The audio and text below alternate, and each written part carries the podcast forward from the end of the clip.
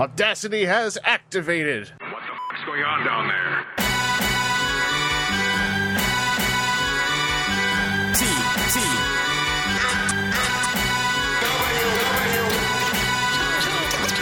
Thousand. It's not the middle of May, it's the beginning of May. But you know, it's basically the middle of May. And we're surviving. Uh, I forgot to turn my air conditioner off. There's a little thing I'm going to have running there. Hi, welcome to W T F and T F W. Uh, we're uh, jamming out some Transformers podcasting. It's an odd number episode, and I am adamantly continuing my rotating chair. So today in the chair, I've put uh, one Mister BaltMatrix Spada. That's his real name. Uh, hello, welcome. Hello, this chair. Oh God, it won't stop spinning. That's part of the fun. That's how we uh, we have a good time with the guests. Uh, that's what the bucket's for. Uh, if you, you know, you get the centrifugal stuff. How how are you doing? How's it? What's what's up? Welcome to the show. Uh, long-time listener, um, first-time uh, Discord caller. Uh, you've done this before. I have done the podcast thing before. I have not done the W T F at T F W thing before. Thank you for having me. Ah, no worries. This is a part of a long chain of folks I know who, when I talked about the rotating chair like twelve years ago, said, "Oh yeah, let me know," and then. Uh, That that you you all have heard how that's panned out. It takes about four months, and then I'll be like, "Hey, someone said something once," and I'll go and check Twitter messages. and uh, anyway, we're we're here, we're doing it. Uh, I wanted to actually, I had a real d- d- dead ass off topic thing I wanted to talk to you about because I've, I've been enjoying watching this purvey. Uh, so many years ago, uh, I got I got. into this, I forgot how I discovered them, but I started looking into Korean original transforming robots, and yes. I, I pursued I pursued the uh, what I like to think of as the golden year of Tobot uh, for about a year, and then I couldn't keep up. And boy, howdy, is it tough buying Korean toys. You've kept up. You've kept up. You keep going at them. Those Korean toys are hard to get, aren't they?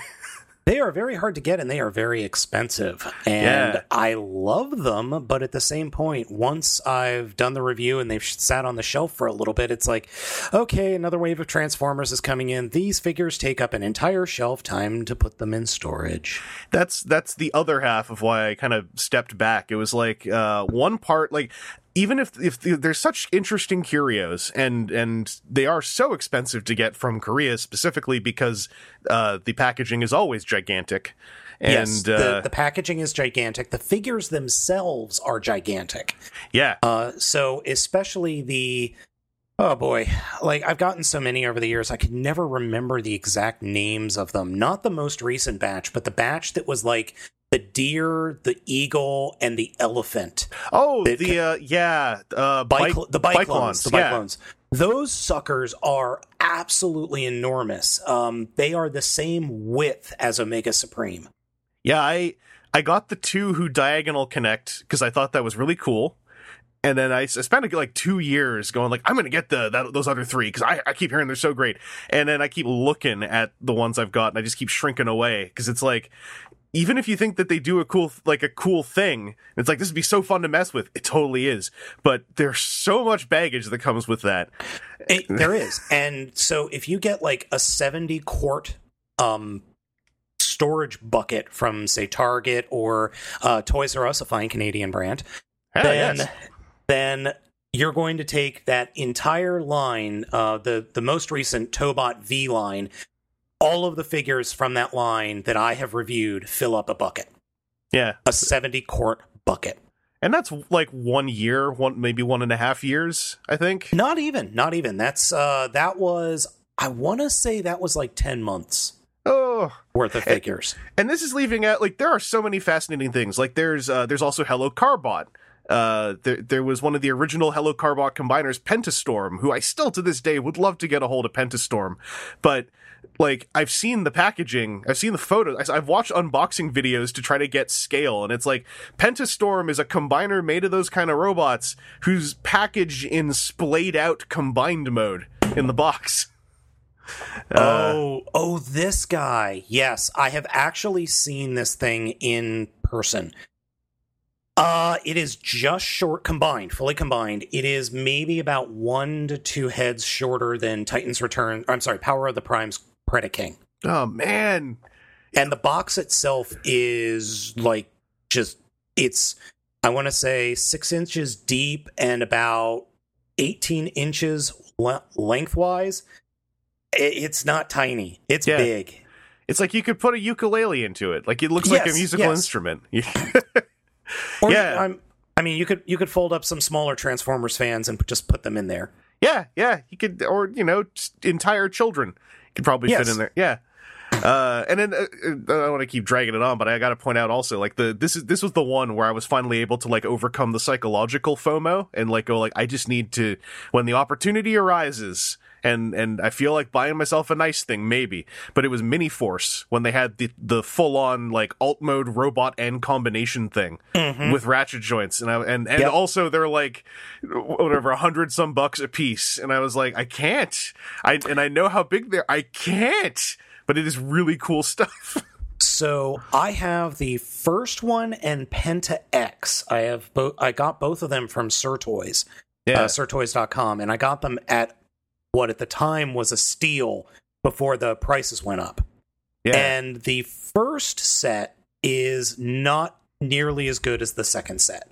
So Penta X is the one you want to get. That is more of a traditional Super Sentai or more of a original G one chunk to the combined mode. Mm-hmm. The the first one is just oddly proportioned. It's very wide in the chest and very thin in the rest of the figure and is very top heavy and has a tendency to fall over. Yeah, it makes me think of um, the coverage I saw of like the, the first year Tobots. Uh, mm-hmm. like like the, yep. the the very first two that were all ball jointed up. I remember some folks were in the T F W thread, and I think someone told me on Twitter they were like they look neat, but like it's better that they move to all these ratchet joints. Yes. Um, oh yes. Oh god. Yes. Yeah. Uh, I, I was also going to say like like I think that because Tobot made it out of uh, Korea, not to North America sadly, but to a couple other territories. Uh, some of what I I just call it the golden year of Tobot, but like you know the the uh, what was it Adve- Adventure Zed and uh, yes, uh, oh who was it the the, com- well, the triple combiner with the camper van thing? Oh, um, Deltatron. I don't remember what that, Deltatron. Deltatron. Okay, yeah. So you know that Tobot is available on Netflix now, right? I was on Netflix now. Yes, it is. So Netflix has been getting all these Korean-based shows, and that's where one of the places that it's been growing its children's show catalog. So they've got Super Wings, Mini Force, a bunch of other Korean animated shows, and yeah. Tobot recently showed up.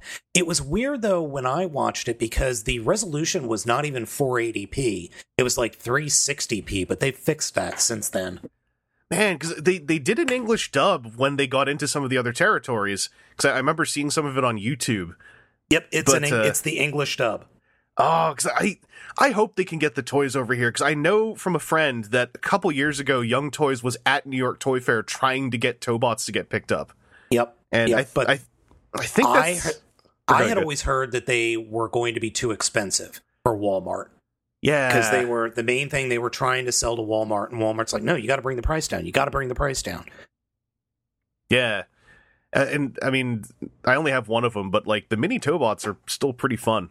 Like they're not very poseable, but they, they have that that uh, Young Toys ker-click factor. Yes, that that I don't want to say ker-click. It's more like a chunk chunk. Yeah. That is just mm, mwah, chef's kiss. It's it's ratchet joints and C clips aplenty. Uh, I, I would tell anyone who likes Transformers, Adventure Zed and Deltatron to me were just marvelous. Also the uh, the snowboarder one, the snowboarder delivery courier truck one, um, whose name I forgot. I uh, don't remember that one. I don't know which one that is. That's the last Tobot I got before I had to call it. Um, and I oh I can't remember his name now. I, I got to look it up sometime later. There's one who uh, he was a, a, a he was like a courier truck, and he had like a courier like a red delivery uh, container on the roof, and he transformed. His robot mode was themed after a snowboarder, and he could ride that thing like a snowboard. and uh, and he had like the Adventure Zed like just like that pinnacle Tobot articulation layout where it's like he's got way more joints than you'd think. None of them are like full range, but they're all just enough range. Right, um, right, and just enough range to be absolutely wonderful. Yeah, and just so big. Uh, I, I was noticing in in because uh, also I remember from back when Tobot was really picking up in Carbot, it, they were also in Korea uh, toppling Power Rangers um, as oh, far as like toy okay. sales. And uh, I, I was noticing uh, Takara Tomi's new Tomica thing. Uh, Grant, was it Kizuna uh, Kizuna Gatai Granner, Gao Earth Granner, and et cetera. Mm-hmm. Uh, those things remind me a lot of Tobot. Those are on H L J if anyone wants to go take a look. But it's like Tomica's, you know, rescue type stuff with like this super, really hard to ignore Tobot-ish aesthetic. Uh, and those are the ones that are like they're two vehicles that combine into one robot. And, and then yeah. they have like tons of articulation. They're they are stepping all they're just they're just jumping up and down on the toes of Super Sentai in a really loud way. uh, I I really like the Kiramager uh, bots that have come out this year. I'm looking at them right now in my display case. I really like them, but in twenty twenty, I'm I'm looking at them going, man, you know, like. All these other toys like Tobot and those uh those Tomica ones, they're stepping their game up, and these Super Sentai ones just aren't. Yeah, they're uh, Shuki um on Shukuen on, on Twitter. He, he or, no, he's Shuki now. I remember Shukuen's yeah. the old name. He he put up a photo and he's like, I like both. Like, I think he said he likes both of them, but it was uh, the the new the newest Kiramager thing, the two bullet train thing, and mm-hmm. and the the Tomica thing, and he was like, these cost the same. And I was like, oh, God, I didn't think about oh, God. that. I didn't know I didn't know the bullet trains cost seventy Canadian or whatever. Yeah, together like, together they were not cheap. Um, but I, I was able to get them a lot cheaper from like Toku collectors. Yeah. Toku collectors. And I was able to space out the payments because they have like you could pay for the figures now and then you could kind of we could like space those payments out. So I was able to do that and then pay for shipping later. And mm. that was nice. That was a nice change.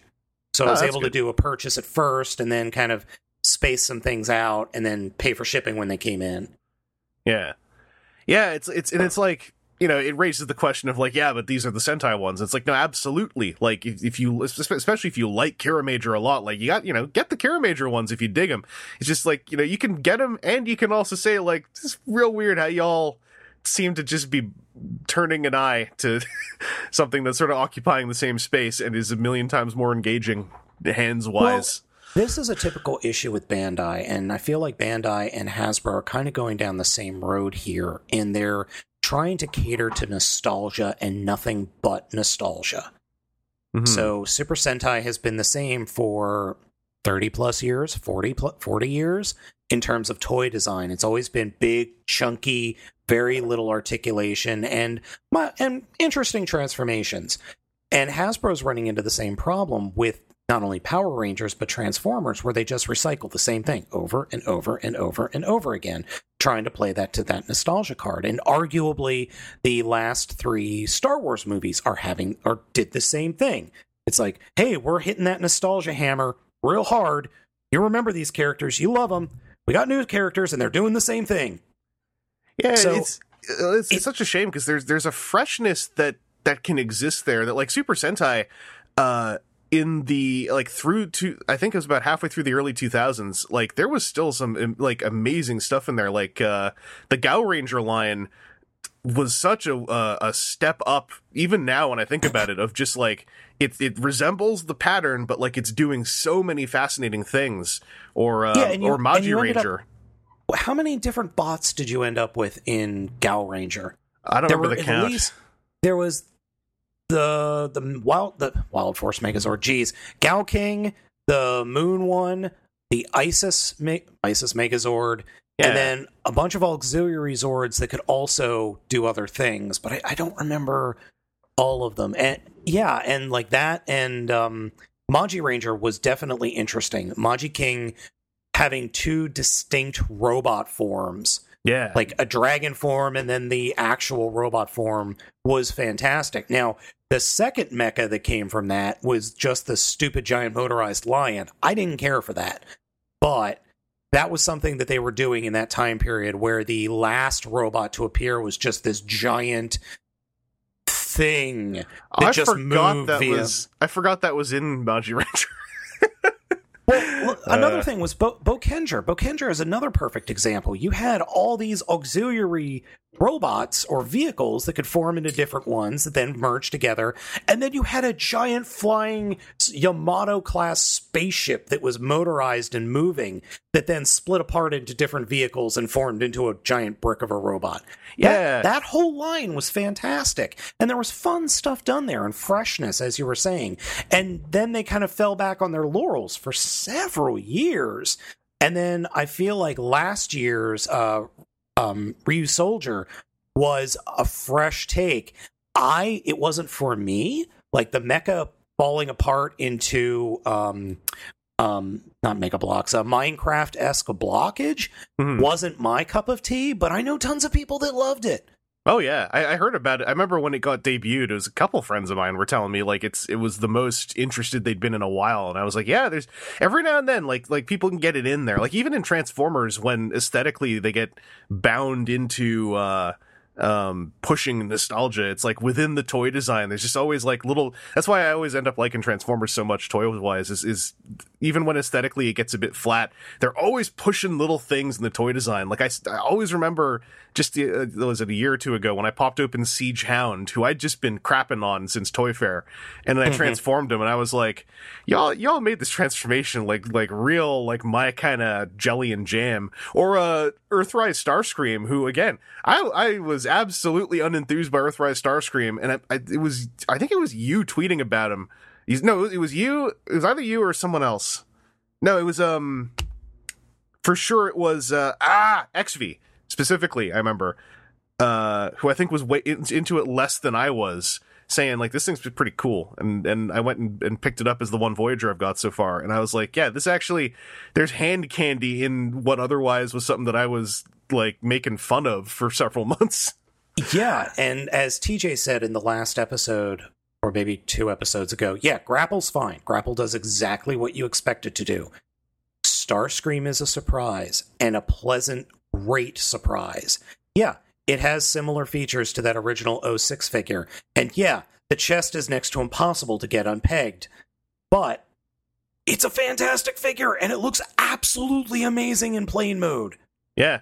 Like, the, the plane mode in my hand held top down like I would hold a G one Seeker in plane mode, mm-hmm. like, like just briefly took me away, like, took my breath for a second of just this very, and not nothing, like, mind-blowing even, it's just this really subtle feeling of, like, this thing's big, and there's a big-ass nose cone. Like, I get my hands around that. Like, that's, that ain't bad. Uh...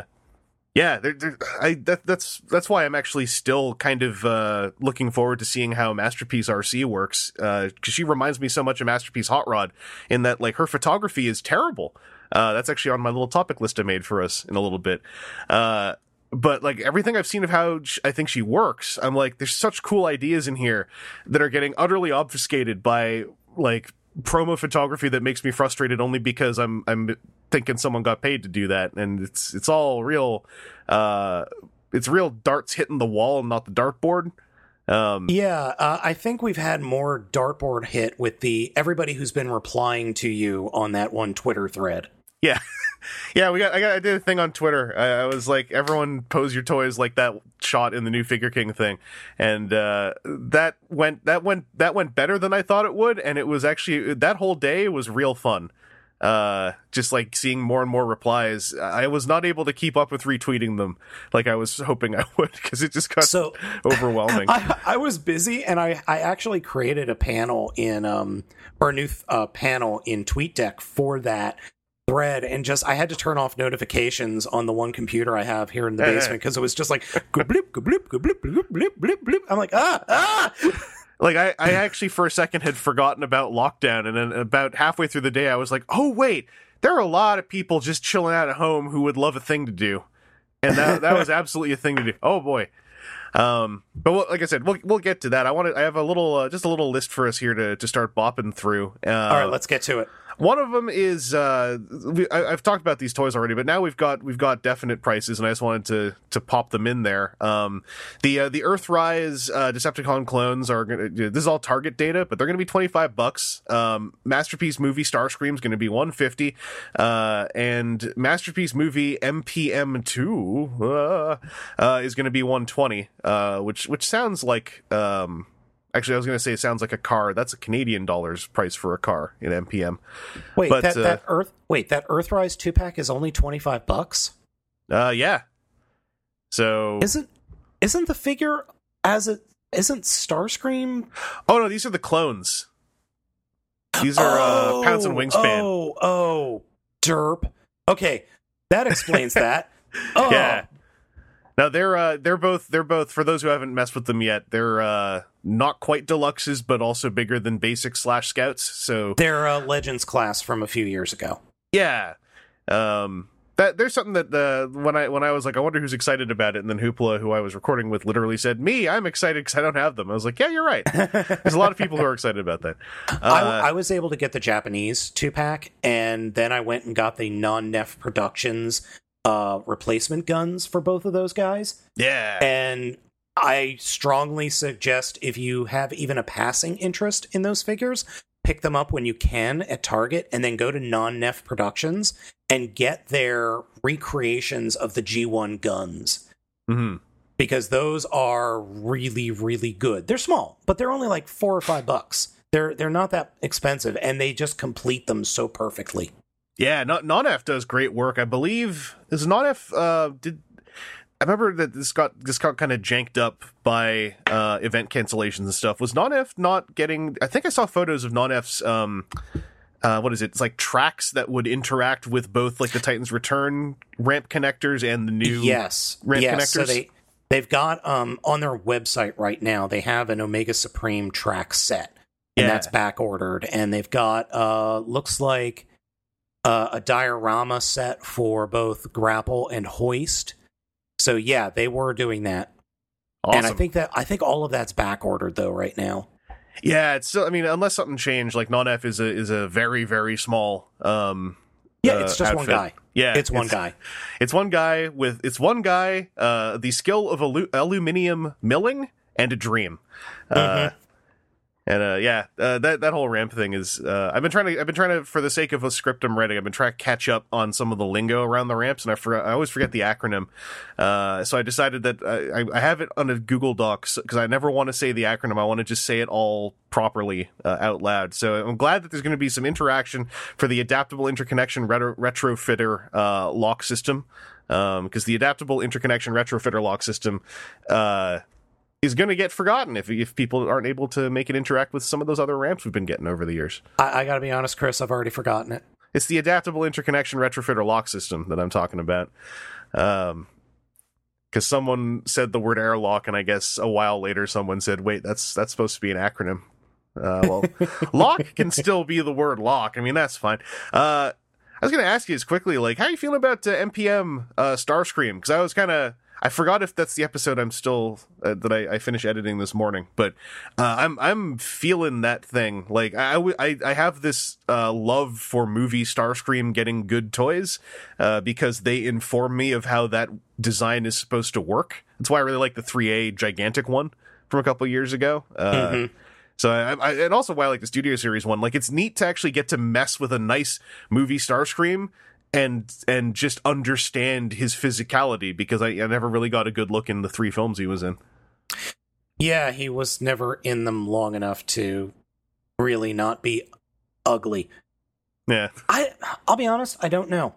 I I feel so burned on Masterpiece lately, because the the last few I've got, or last few that have been out... haven't been set the world on fire, and they've also been kind of janky. It's also been a Russian roulette of if you're going to get one that's going to break on you. Yeah. So I'm curious I, I'm a, how a I'm curious how a jet mode's going to work, because he's he's yeah. he's primed to turn out well because he's not a truck in M P M, and the the cars went fine. And I got an I got a, a Japanese release M P M Megatron, who totally works as far as like stuff locking together. So mm-hmm. I'm, I'm like, I'm like, Starscream is primed and ready to turn out well because he, he doesn't have to be a truck because for whatever reason the trucks always go wrong. Yeah, the uh, truck always goes wrong, but the bumble, the two bumblebees and the barricade are fine. Yeah. Um, I I don't know. I I need more pictures of the jet mode. I mm. want to know what that undercarriage looks like. Yeah, I mean, I mean, like it's there's gonna be one. But yeah, I'm, I'm wondering if it's like going to have a smoothness to it. Like I, I'm totally fine and ready for it just to be like it's robot bits. But uh, I, I'm curious, I like like how much it locks together.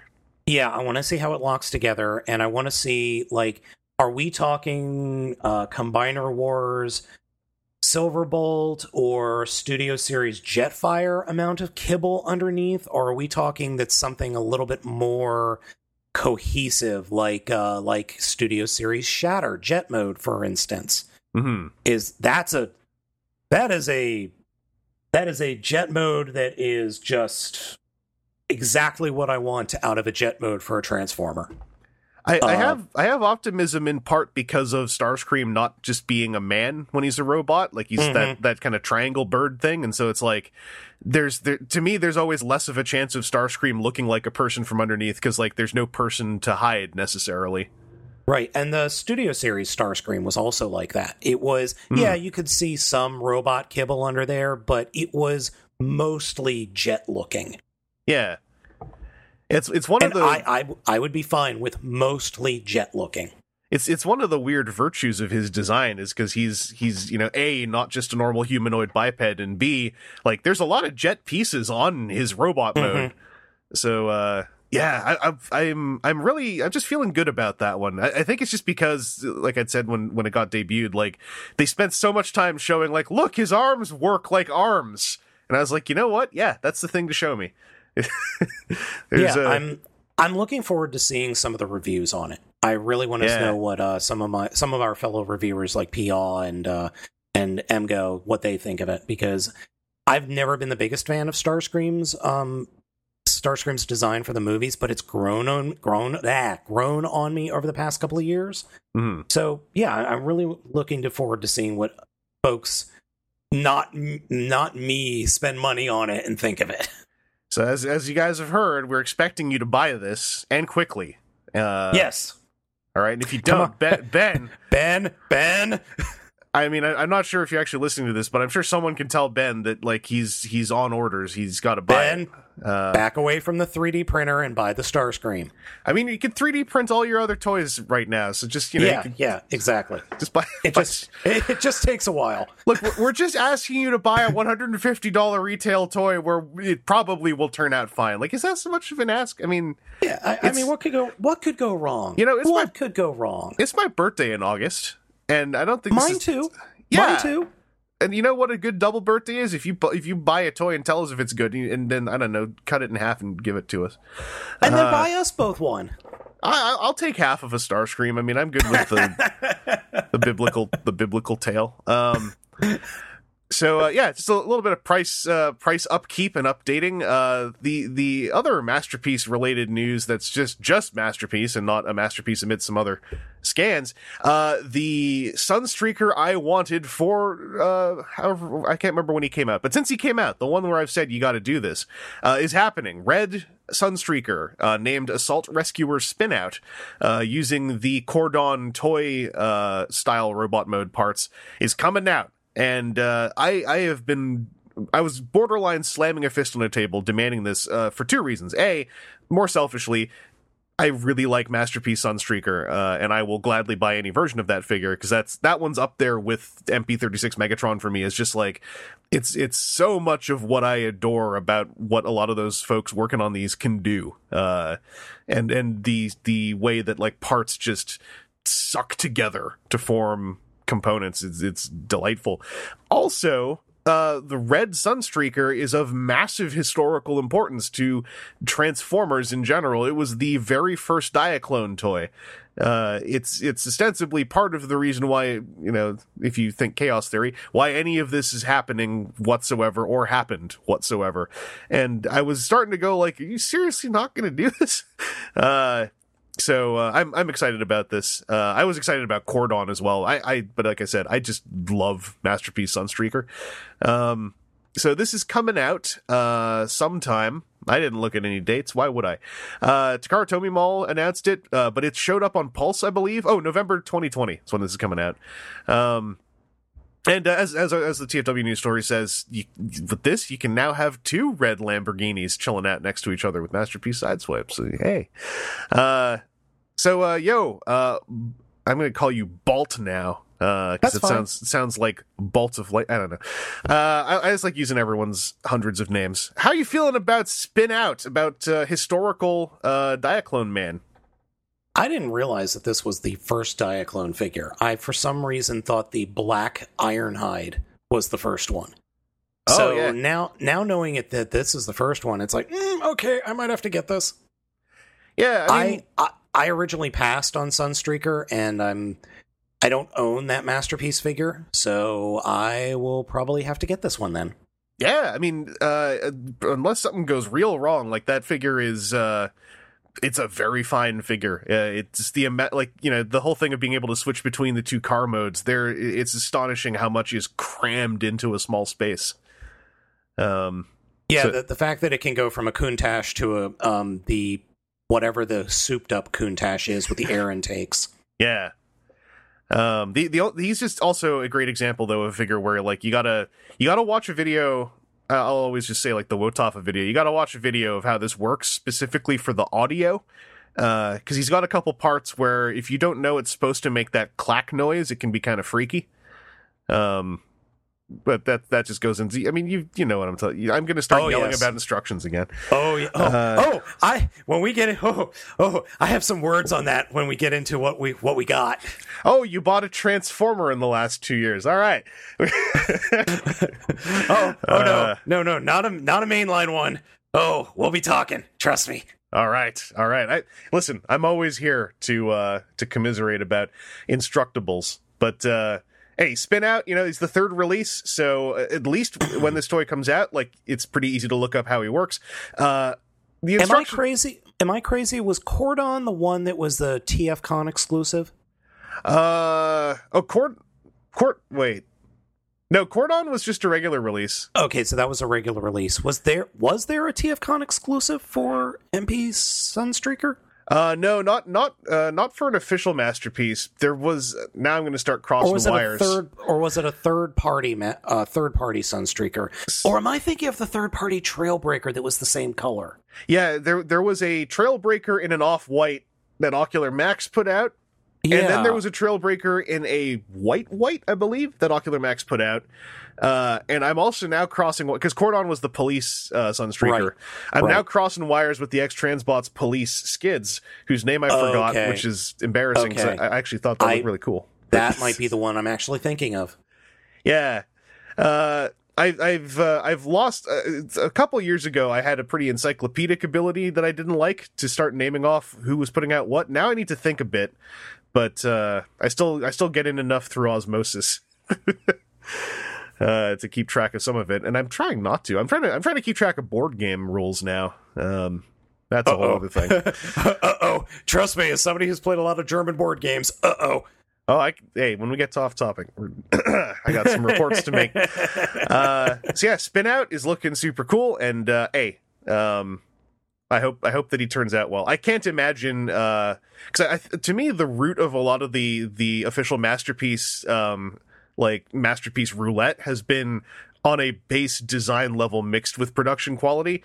I don't think that's really possible on the Sunstreaker design uh, as much as on like ones that are taking more chances with their dimensions. So I, I'd feel confident if I were someone who wanted to pre-order it that like it's probably going to turn out fine. Um, It's it's not like unless because like, it's it's it was a, a use of new material mixtures as well that was messing with stuff like Hound, uh, who I can report Hound is still mine is still working. Um, I keep I keep looking at him every day. Uh, I'm pretty sure I'll break him at some point because I like transforming him. But I'm I'm happy that a toy I like to transform who's famous for breaking I ended up getting lucky. Um, well, that's good. I'm still worried about R C though because I think that she's trying to I think she's. she's in some ways looks very similar to Hound as far as like some of the mechanisms. Mm-hmm. And I, I'm, I'm hoping that it's not also like, yeah, we tried mixing, we tried, we tried messing with the mixtures a bit again. Cause I'm like, yeah, don't though. Yeah. I, I, I want to like Masterpiece R C. I just don't, I just don't. It well, doesn't look uh, good. I, I'm I'm seriously considering picking up um, Mastermind Creations uh, Azalea. Is that what it is? Yeah, it's the the ocular. Well, the, so on a on a severe adjusting my glasses technicality, uh, Mastermind Mastermind Creations reformatted Azalea was the smaller I D W one, but the Ocular Max Azalea, which is a Mastermind Creations thing, uh, that's that's the good one. I will sing praises of that one. Like that that is actually a toy that is an easy pick for me. If it's like the the building's burning, grab one. It's Ocular Max Azalea. Uh, that that is a pinnacle transforming toy for everything I believe as far as like what toy transformation is as an art form. Uh, that that figure is utterly marvelous, and I'm overjoyed that it is also G one R C, who who greatly deserves having such a good release. Um, I'll have to see if I can pick that one up, because everybody, um, you, Jobby, Ben, uh, a couple of other people that I follow, all rave about that thing. There's there's like fifteen colorways now, so if you don't care yeah. too much about the color, yeah. like you'll be able to. I, I will say, if you can get a hold of one that that has flat heels rather than spike heels, the spike heels have their own step of transformation, which is kind of cool. But I really prefer the flat heel look, um, and I think that's less common amidst the colorways. But, do we know uh, if the if the T F Con version, I think it was T F Con Orlando, was supposed to get a custom version? That was the version based on the... Uh, the, the original color scheme, right? Yeah, the, the prototype blur retool from G one.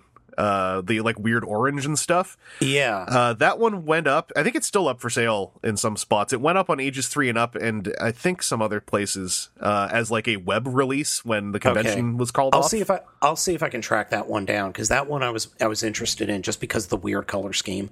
Yeah, that one I think is still attainable, because your your options are there's the Shadow one who has the great face sculpt, but I think that's harder to get mm-hmm. now.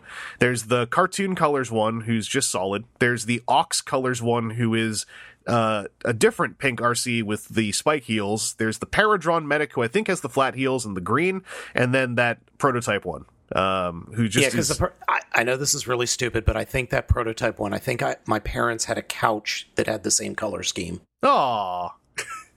That actually, yeah, I can picture the those specific oranges and stuff on a couch. It yeah. was the it, the seventies were weird, man. It is a seventies ass color scheme. That is a yeah. yeah. I've seen seventies carpet before. Like the I, my, the, I remember a puke green carpet from when I was like an infant. I have memories from when I was an infant. Don't ask me why. It's just kind of weird. Uh, but yeah, let's, speaking of R C, let's get to uh, those um, Figure King scans. Like, there's no like obscenely unseen before news in here. It's just a few more new angles. Uh, the main one is that R C.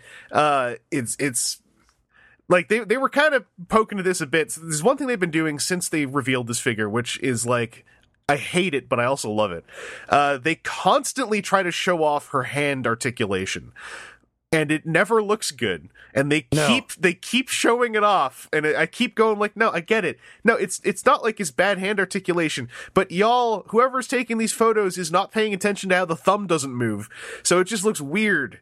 And and, and now now I'm kind of into it because you keep showing me those weird hands. And it's all Uncanny Valley too. The hands are curved just enough that they're like, no, no, no human actually puts their hand in that that pose. Yeah, like I feel like it's something that in the hands of like, you know, just fans taking photos, it will become something magical. And that's why it's also kind of annoying, because I'm like, come on, just if you can't do it right, then just make it be a surprise. I don't know. Like stop sh- stop showing me this weird claw handing stuff. And in this specific picture, uh, which is probably going to be in the show notes, mm-hmm.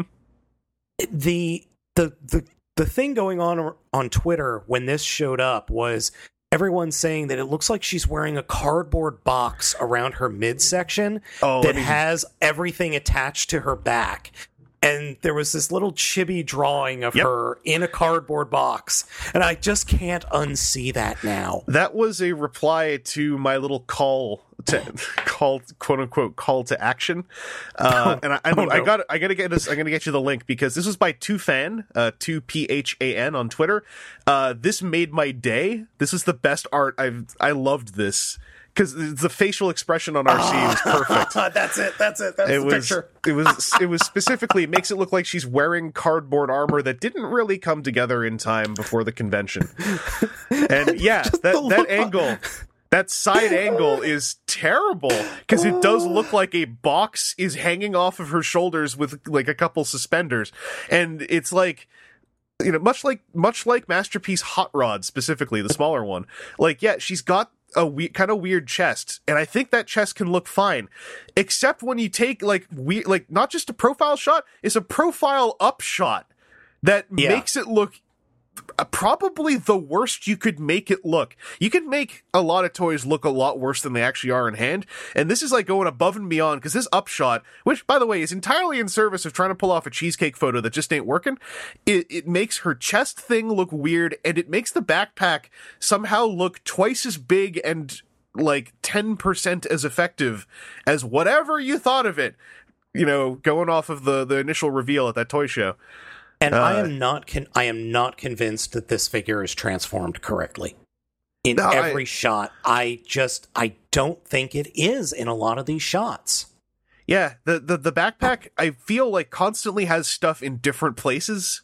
Yeah, uh, yeah. It, and, and the um screw hole right on her keister doesn't help things. Yeah, I I, I want to say that, and I said this on Twitter. I want to say it on a recording too. I like for all the praises I sing of Ocular Max's. Uh, version of R C, I truly didn't think one of them was going to be. Also, it's the only one that didn't try to market to like the thirteen year old from nineteen ninety with these yeah. like these just like trying to go for these these weird cheesecake shots. Like this is some like Fans Toys rogue ass kind of garbage, and I I don't understand. Like I I kind of get how you can come to this conclusion because this R C, another weird, weird, odd thing is that this R C is not based on the animation model. She's based on the line art they made that then became Generations R C back in like twenty thirteen, uh, where she's got like a weirder neck and a bit more of like a butt. Mm-hmm. Um, and, and so like, I get, okay, that's fine. That's line art you have. But then like leaning into this is like, I, I like, It it has this, like I said, this Fans Toys rogue photography taste that I don't expect from uh, a, an official licensed piece, and I and I you don't have to explain to me what the point is, you know, and and I'm not like I'm not gonna like stop pursuing my good thoughts about what I think this toy could be because of it. I just find it tremendously disappointing, and it's. Uh, Just feeding into this pattern that has existed since the nineteen nineties, and I thought that those were twenty years ago. But you know, what is like I keep saying, what is time anyway? Yeah, uh, what is time? Yeah, I, I if you want a really good design for an R C figure, look no further than Transformers Cyberverse. I think that is the best design of R C we've seen in the past couple of years. Oh yeah, or at least my favorite design of her. It's a an utterly solid design that is still trying to look like the G one version. Because mm-hmm. uh, I mean, I think I had this conversation on here before. The G like yeah, the G one R C, yeah, G one R C is a is a a fully compromised design, borderline on not quite the same tier, but in a similar parallel vein to G one Menasor, where if you try to render that design in the physical, things will have to like. Things will have to go wrong unless you pull off the utter magic of the Ocular Max version. And and it's yeah, uh, I'm glad that we're doing it. I'm glad that Masterpiece is doing it, and then I'm, and I'm glad that Cyberverse kind of put the between Cyberverse and Animated, we've put the cap on Pink Car R C, and yep. and uh, you know the G one version. We have better Pink Car R C out of I D W. We've got Blue R C out of like there's all we can finally just start moving along and not having to worry about making R C look like a person who isn't a car, where a car grows out of her backpack. Uh, yeah, yeah. Le- leave um, leave the uh, hypersexualization to the third parties. Yeah, it's like, and if someone will say it, and so I'll be like, no, I get it. Like, it's not even hyper. It's, but it's enough to make me go, like, yeah, come on. Like, what? Yeah. You- I mean, yeah, yeah. Right down, right down to stuff like you're like. Also, yeah, like, nice. Thanks for showing us the screw hole that I don't think any designer meant for us to see. Really? Nope. Uh, nope. The, on the upside, like, uh, this does still get across just how excellent the head sculpt is. Uh, yeah, uh, the- totally, total props to them on the head sculpt. Like, that head sculpt looks solid. I'm actually curious to see, is, is the head going to open up and fold in a certain way to get into that car profile? I want to know how the figure transforms. Yeah, and and um, and like my friend Ian had, had said this, and I agree. Like the the way that they, like, how do you put this? The silhouette of her legs is remarkable, because that's a thing that you could get you could get really mm-hmm. wrong. Like it's it's just about right there. Uh, I know I know it's been pointed out. It's kind of weird how she has like kneecaps on the backs of her knees, and, and to me that says that her knees work a lot like Figma knees. Um, yeah, I was so- thinking the same thing. Yeah, like the reason that that little disc is back there is because that will let her get a double jointed amount of, of bend without having a physical double joint, uh, which totally works for someone whose whose body design is that slim. Uh, and yeah, I, I really want to know how the transformation works, because like the, the the one upside of constantly seeing these utterly uh, unflattering angles of the backpack is I keep seeing more and more of what's actually in the backpack, and my my. experiences with the last few Masterpiece car robots has always been like there's always good flow for what I like out of transformations. Even M P forty-four, once I transformed him like two or three times, I'm like, no, there's flow here that is a very unique thing often to official Masterpieces, uh even if like the tabs end up not playing nicely with it. Like I like recognizing flow, and so when I see like the coiled up gray bits and I see the, you know, those wheel wells there, I'm like, I, I kind of am looking forward to what the flow could be on this. Yeah, uh, I would. Uh, speaking of flow, like uh, some really complex Studio Series figures like Jet Shatter or um, Bumblebee movie Optimus Prime has, mm-hmm. they both have a flow that once you realize what it is, it makes it so much easier to deal with. Yeah, like like M P forty-four, I remember it was on the second transformation of robot mode when I realized what his torso flow-wise is doing, where it's it's and it's it's it's you know marred a bit by how the flow involves doing things in the right order, and it's hard to explain, but it's like if you do it in the right order, it's as though you're you imagine a show where this is all happening in unison, and it's le- it's almost like the movie Robots, where musculature is forming out of vehicle parts. Uh, and they're all kind of moving past each other. I don't know. It's it's it's, it's something that really warmed me up to that toy. Uh, I, I know exactly what you're talking about.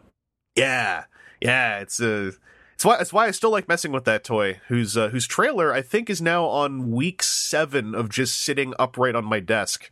Uh, like it's a great place to put the jetpack that I never use. Um, because you can stick it on the on the outside. I think there's stuff in there too. I forgot. Uh. But yeah, uh, also, R C has a holster, which I can't remember if I saw before, but there is a holster, it looks like, that you can stick onto her leg if you are down for that kind of thing. I uh, honestly don't know if we saw it before. Yeah. I, I cannot remember. We might have. Just, we were all going, ah, what's wrong with this figure before? Yeah, like, I, I, everything else about, like, her torso design, like, I've really come around on... with the caveat of I saw the line art that it is based on, and I'm like, no, I, I see what's going on. The the figure's torso is fine. It's it's absolutely not the animation torso.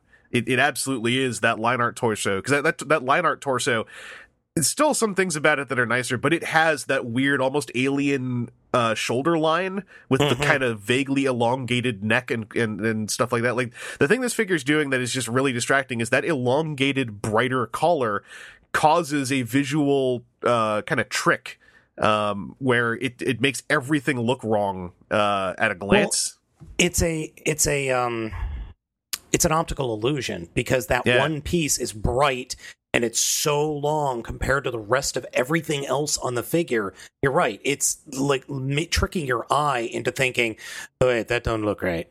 Yeah.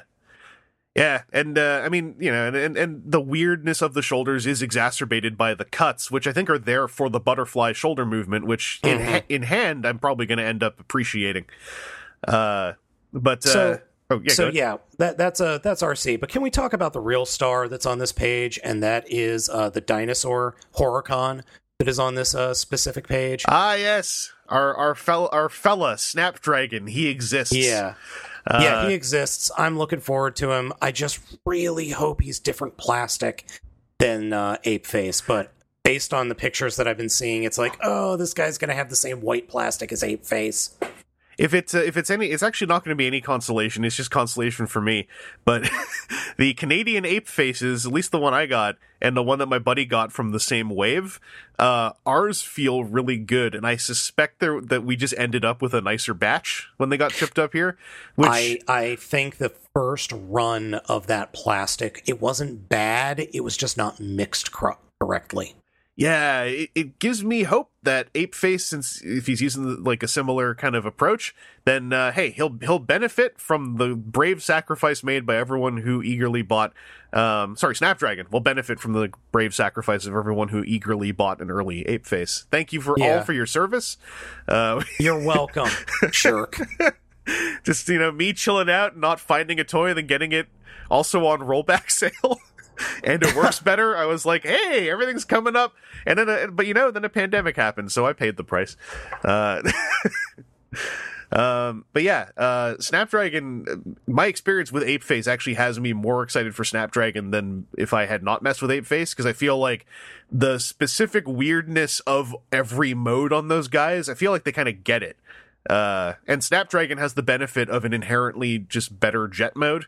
Um, yes, the, the jet mode is less of a brick with a, or I should say like a, a an Amazon box with a with a cockpit and some wings attached. Yeah, Apeface was contending with, uh, which, you know, and this and this boils down to that to, to the current generation's thing of often kind of looking like G one with joints, and uh, and Ape Apeface didn't have much to work with. Uh, no, he really didn't. Sma- Snapdragon was always going to benefit more than Apeface was. Yeah.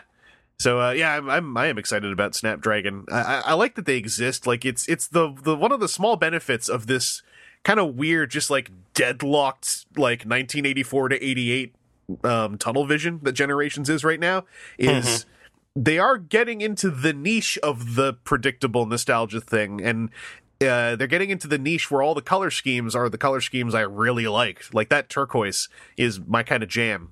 Uh, That that that specific really bright red on the Headmaster is also my kind of jam. Uh, yeah, I, I'm really looking forward to getting this figure in hand, just because he's he's just so silly. Yeah. Uh, what else is in here? Double Dealer's in here. I didn't actually watch. I, I'm I'm now kind of like uh, with with figures like Double Dealer. I'm like I kind of want to just get surprised whenever I pick mm-hmm. the guy up. But yep. uh, Double Dealer is is looking at, like absolutely what I want, which includes that bird mode, because Double Dealer's bird mode is supposed to be garbage. So uh, it, it's it's just what I want, especially now that I'm seeing like the missile just hooked back there, like on my old Double Dealer. Uh, when I was a kid, I thought I was doing it wrong for like years. I was like, what am I doing wrong? This doesn't look, it feels like I didn't never finish transforming him into, into this bird mode. And it's like, no, that's just what his bird mode is. Yes. Yeah, it's, it's, it's literally a, it's literally a upside down missile carrier with a bird and wings sticking out the back. Yeah. Yeah. It's, and it, absolutely. If that turns you off the figure, it should, it's not good, but, but it's what I want.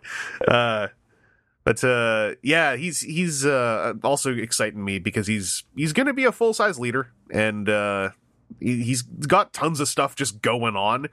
Uh, I've noticed between him and Scorponok that, like, for the sake of articulation, I'm actually kind of digging it, even though it, it, it's a bit of a bummer. I like how they're like, no, you know what? We want there to be an ankle bend, even if that means it looks like the figure's just, just coming apart to bend at the ankle. Like, there's nothing in there. I'm like, no, I get it. But also, I'm, I'm glad it's there. It's a bit of stability. Uh, yeah, uh, I'm looking forward to that. I'm also looking forward to this Ultra Super Megatron. Yeah, I, I've.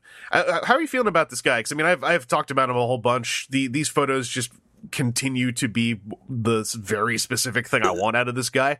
Um, yeah, exactly. the The robot mode is big. It's chunky, and the wings fold up, which is something new we haven't seen before. Those back wings that hang off his lower back do mm. fold up. Uh, the figure looks great, and I'm a little less enthused by the vehicle modes. Those look just equally dumb, but in the specific nineteen nineties anime way that I'm totally on board with. Yeah, like, it, like they're still working with, you know, what you got when you're working yeah. with, with that Galvatron, which is fine. Like, I I, I always like the jet mode just as, like, a, a goofy space I, jet. And I'm weird. I like that Galvatron figure, but specifically, if you don't like the Hasbro one, track down the Open and Play Galvatron. It was one of the only two figures that Open and Play has made, and that Galvatron is like nine inches tall and fixes pretty much every single problem that the original Hasbro figure had. It's a fantastic figure, and I really wish Open and Play was still around. I, I don't... They just disappeared after these, after their Springer and this Galvatron figure. Yeah, those those figures I think are still floating around, right? Yeah, they're still they're still available. Like you can still yeah. go onto any store and buy them. Because part of part of the part of the intent of that uh, that that kind of at least that umbrella company was like, also our toys will be, you know, not very expensive. And I think that yeah they were just like like that Galvatron like had forty no, bucks. Yeah, he's forty bucks. He like comes in a bag. Mm-hmm. Uh, I got him at I got him at the first uh, D C T F Con. That's where I picked him up. Yeah. No, he's he's great. I, I remember like their Springer comes in a in a box, and mm-hmm. I, I remember like one of the I think it was actually a reaction to feedback where it was like, "Would you be up for paying less if he comes in a bag?" And it's like, "Yes." And it's like, "All right, get the most illicit looking toy you can possibly get: plastic bagged pseudo knockoff Galvatron. Let's do it." Uh, yeah, that, they, that that is a fantastic figure, and I'm I've already got the Super Megatron pre-ordered over at the Hasbro Pulse. Nice. Yeah, I'm I'm really holding out that we get a uh, a proper domestic Canadian release for this, like we got for a bunch of the other Pulse exclusives.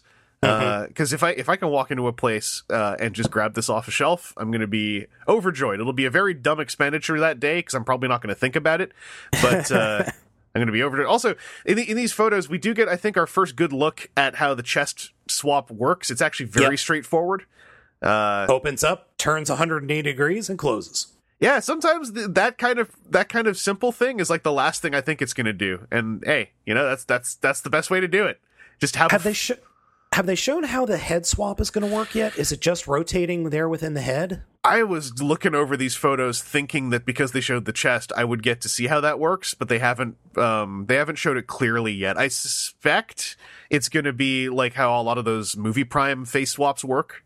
Mm-hmm. You know, like flip the thing up and turn it. Uh, which yeah, you know, complete it's a completely fine piece of toy tech. Um, yeah, I was thinking it might be like a Manny Faces, where it just has a dial on the back of his head. But I on in the one shot of the wings folding up, I don't see anything on the back of his head. Yeah, it, I mean it's it's probably going to be much like the chest. It's probably going to be the simplest solution is going to be what they're going to do. right. Uh, right. Which yeah, but still. I'm, oh, good. I was gonna say I'm I'm I'm I am always gonna be up for like a a simple solution that just works.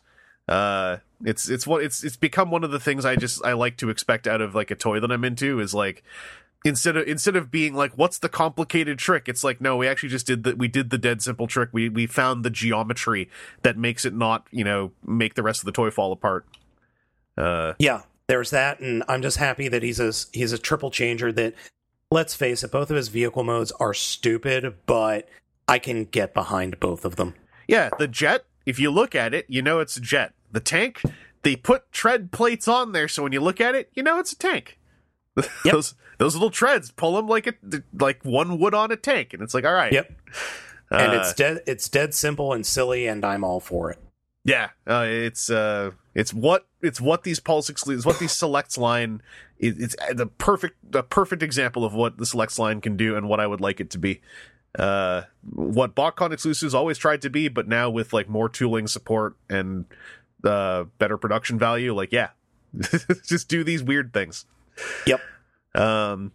So that's that's all I really had as far as like major news that popped to mind. Uh, I mean, we, we have like the the you know biannual announcement that a movie is in the pipeline, and uh, I think I talked about this before. The main reason I don't really get like super hype about that is because a movie being in the pipeline means that someone is like writing a treatment, and that doesn't mean the movie's going to happen. Uh, Metal Gear Solid movies have been quote unquote in the pipeline oh, God. for millions of years. So and so has um, uh, Uncharted. That's been in the pipeline, and so's Halo and uh, He-Man as well. Yeah, He-Man, He-Man. Yep. yep. So uh, I'm, I'm so, not saying don't. I'm not saying don't get excited about this. It's just like. Kind of at a certain point, like any speculation you have is going to be uh completely your own ideas. So, so, so where's your boy uh, Larry De Laurentiis? Where's uh, where's he? Is he uh, opened his mouth yet? I'm guessing they nailed the crate shut or something so that he'd stop like just saying random things. The the one nice thing I saw in this is that it's a it was a Toy Story director was getting tasked with the notion of an animated yeah. one, and and hey, yep. you you get in a director who probably knows how to make robots emote. That's already exciting to me. That's precisely what the quality of the Bumblebee movie was was was the ro- they had a director who cared about the robots emoting as characters, and I would trust uh a you know an animated productions director to know how to do that. So that that was kind of nice to see. Uh I, I did see a lot of talk about like, oh, they're gonna do another prequel, and I'm kind of like, I don't think I really want to stress we got to stop pretending there's gonna be any more attempts to salvage continuity with the previous like six films. Um, yeah, I, I fell into that camp until I reread the article, and it's like, oh, okay, I see what they're doing here. They're they're laying the groundwork for moving forward with people that have never seen the movie. Yeah, that is the long and short of it. Like, like the last night was the end of that continuity. Let's just let's all just agree, because Bumblebee, and it hurts was... trying to make it fit. I, I thought Bumblebee was a great movie, but yeah. you're right. It, it that was not exactly what I think the modern audiences wanted. Well, it's um, I think I think that it could be um, what an, like what a modern audience would enjoy. What, now that they're divorced enough from expecting the more uh, kind of like college bro spectacle. Mm-hmm.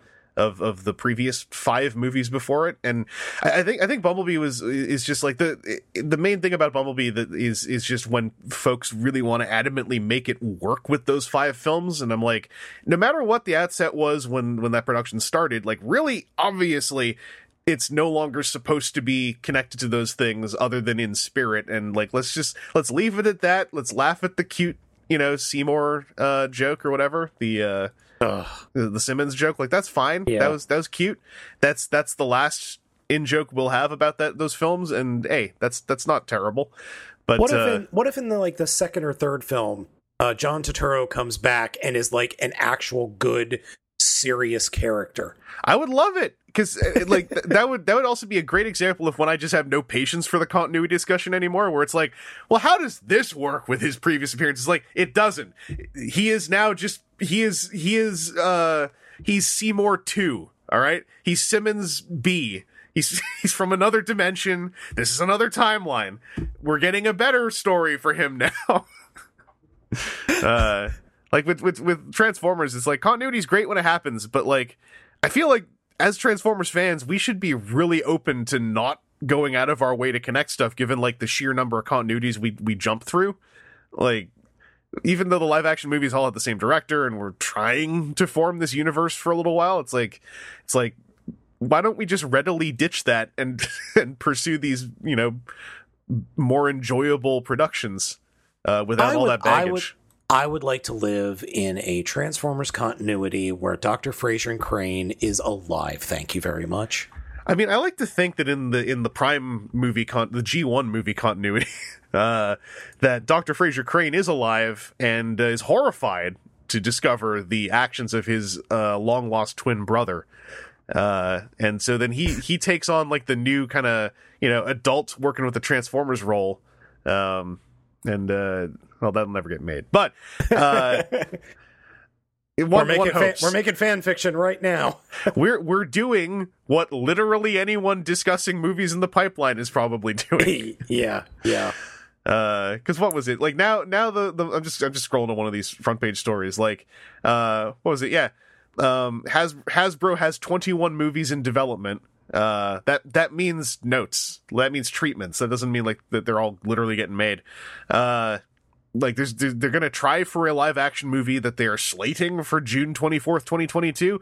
That doesn't mean it comes out then. That just means it's what they want to do. Uh, there's two scripts going on. Uh, one by murder mystery uh, scribe James Vanderbilt. The other one by John Wick Chapter Three scribe Joby Harold. Doesn't mean they're going to use those scripts. Um, there's and yeah, this is the whole like one's Beast Wars, one's Bumblebee movie universe. Like that's probably the intent. That's probably what they'd like to do. Until you see a trailer, you don't know what's what it's going to be about. so, Heck, uh, even when the trailer comes out, you don't know what it's about. Like, if it's if it's a solid trailer, all we'll know is just enough to want to see it. Uh, that's that's what I like to see out of a trailer. Yep. Um, so I, I'm happy that they're still working. Like, that's the main thing I'm happy about, is that, hey, okay, they're still trying to do Transformers movies. I'm glad that it didn't end with, you know, Bumblebee, because it would just be the sad. It would be the sad story of Transformers, of like, hey, the thing is getting really good and it's over. Uh, like, you know, like Cyberverse, like like other uh, animated productions. Like, I'm glad that we're we've got something happening. Hopefully, it turns out well. Hopefully, um, we shall see. Yeah, well, we shall see. What, what will, we're there, gonna... w- will there be any movies in twenty twenty? I, th- I, you know, what I'm kind of excited about is whether, and, and I don't mean this to say I want. Like, I, I think theaters are good and fun, but I'm so into the idea of the rote pattern of like, well, you got to see it in the theater and then uh, wait for the home release and see it again with the extras. And I'm like, I kind of like the idea of some movies just going like, what if we just release digitally and it doesn't, you know, obliterate this whole production? Uh, that's I'm curious in the next few years if more productions that are not expecting to hit like triple A multi-billion revenues, if they just release digitally and still survive, like that would be so cool. Yeah, that'd be uh, nice. But they ha- they have to fix they have to fix the pro- uh, piracy issue for. Yes, that, that would be a thing. Out a way. They got to figure out a way around that. That is. That isn't like so consumer ang- agno- agnostic, no, antagonistic, that it works for everybody over every devices. Because, I mean, right now they've got technology, but it's so hard to use and so janky mm-hmm. that if you've got even like the littlest of blip in your internet connection, you can't watch the movie. Yeah. Yeah. And, and also it, it, it I don't know, like, I, I don't know any data. I'm just kind of, like, spitballing. But I'm like, I I mean, when I see a movie in a theater on opening weekend and I want to see a really cool scene again, usually I can go on YouTube and find a camera in the crowd clip of the scene I want to see. Uh, yeah, within that first weekend, yep. Yeah, or within within a week of Joker being out, I found the entire movie camera captured on Facebook. Like...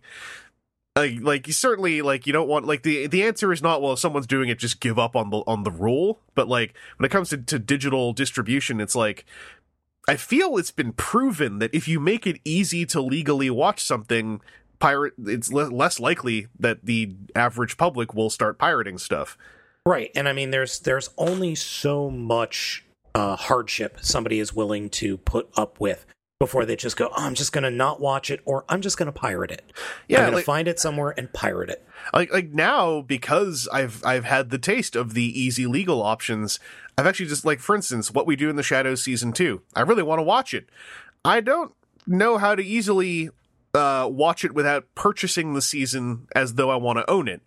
Uh, and I don't want to go through the hassle of pirating it, so I'm just waiting until it's on a streaming service. Uh, right. So it just turns right. into this, le- this lethargy where I'm like, I'll just watch it later. I got stuff I can watch. So as a parent, and I'm sure I'm speaking to a lot of parents, there is a real difficulty in getting some shows streamed, like especially those Nickelodeon shows. They don't always show up on Amazon or iTunes or, or wherever. And actually pirating them is next to impossible. Mm-hmm. It's really weird. So there, if you are not paying for cable, really don't have much of a choice. Yeah. You it, you can't watch it.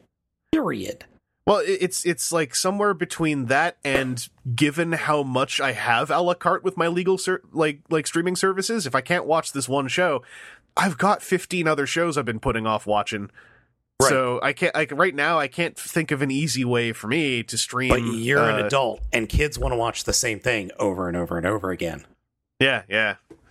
Oh, that's why you just you just crank up that Tobots. There's like, that too. Well, it's like right now, for instance, I don't have an easy way to stream What We Do in the Shadows Season two. Uh, so I was like, oh, you know what? I haven't watched yet, and I've been putting off. I'm going to watch Dark Crystal: Age of Resistance, and so I did that. And, and and now that I've watched that, I still have the making of I can watch. I have the film I can watch. Uh, I got like, what is it? Uh, Seis Manos. I'm halfway through, and I still want to finish up. Like that. That's the other thing that makes it uh, less about like, oh, I'm going to pirate this thing, and more like, no, I'm just going to watch something else. It's because so much else is available to me now. Uh, And this is leaving out, like, and I want to I want to yell about this on here for a second. We can legally watch Kamen Rider Kuga right now. Yes. And Hurricaneger. Oh, Hurricaneger's on there? Holy crap. Yeah. Hurricaneger yeah. was my first Super Sentai, like Japanese Super Sentai. Yeah. Uh, uh, it was. I was watching it on a Friday. I watched like three episodes. I had that in the background while I was working. Oh my God, that's so cool. My, it was great. I've never seen that show before, and I'm like, oh, this is so good. I, I actually do like Ninja Storm, but I was like, oh, this is this is so good. Now that that was the year I, I got heavy into tokusatsu, was when I was like simul watching, I think, Ryuki and Hurricaneger off of I R C downloads. Mm-hmm. Uh, that, I uh, that's how I started as well, but I started with um, Gao Ranger and uh, what was the Kamen Rider at that point? Is that Agito? I think that was Agito. Yeah, I think that was Agito, and I was like, "What is this, and why do I like it?" Yeah, uh, yeah. Her, oh man, I didn't know Hurricaneger was on there. I, yeah, I wish, was- I wish. The only thing I wish is I wish that it wasn't like, all right, I want to go watch this. And then it's like, all right, well, we're playing it on, like, it's actually a good thing. But I keep blinking when I see, like, yeah, you can watch Kamen Rider Kuga on Pluto T V or Tubi T V or Shout Factory streaming site or V R V. Yep. And I'm like, holy moly, that's a whole lot of, I don't know if there's a correct choice that results in Blu-rays coming out. Which one do I click to make the Blu-rays happen? I don't know, but I, I would, I would. very much like to have a Kuga Blu-ray set. I really would. Yeah, I. Uh, that's part of why I'm also yelling about it. I think that lots of people watching these streams is what creates data that then allows for discs to come out, uh, if discs are not already out. So, so are you familiar? Do you know? Do you remember Adam Sessler? Uh, yes. He founded a company that literally tr- scrapes data from all of social media and YouTube about what people are watching based on, like, a variety of data, and he puts that in charts and sells that information to companies. So, like, he's mm. doing that, or his company is doing that for video games right now, and they might be moving into other forms of entertainment. Uh, he's been talking about that on uh, on Twitter here and there. So, like, companies are out there doing that. So that's probably, like, that's probably what got the ball started, like you said, mm. is they've been seeing tons of data going out there and like, oh, wait, people are actually looking for this stuff. Yeah. And and nothing to, like, I, I'm I have I have zero insider information, I should say. Like, I me I, too. I have no no insider information about anything tokusatsu whatsoever, let alone most anything. The only insider info I have now is, like, every now and then for about a week, I know a thing about Transformers T C G, and then and then me and Aaron reveal it, and, like, that's about it. Uh, but Shout Factory being, like, having the announcement of where we are going to, for the first time, have Kamen Rider legally, you know, available in North America, and Shout Factory has it, and the medium is streaming. That tells me that the license holder, that being Toei, wants to know that there is, is any reason to allow, or to, to not allow, but to move forward with any kind of domestic disc release over here. Yep. Uh, Because yep. it's, I've I've sometimes think I've caught wind of people thinking, like, well, it's weird Shout Factory deci- is deciding to not release discs, and it's like, y'all, I think Shout Factory would release discs if they could release discs. Like, that's yeah. that's their bread and butter, isn't it? Like, that's that's their whole thing. that, that they have one job. Yeah, it's it's it's sort of like, you know, with Transformers as well. Like, when the question is, why didn't they do this incredibly obvious thing? It's like, well, they probably didn't decide to not do the incredibly obvious thing, because that doesn't make any sense. So there's probably another reason for it. And, and I remember. Right. I remember learning something from uh, the Godzilla card game that came out last year. A whole lot of people were hitting that company real hard about the Romanizations used on some Godzilla characters in those cards, because they were pretty goofy. Uh, and uh, they actually said, we used the Romanizations that were approved and provided to us by Toho, and we were told to use these and no other Romanizations.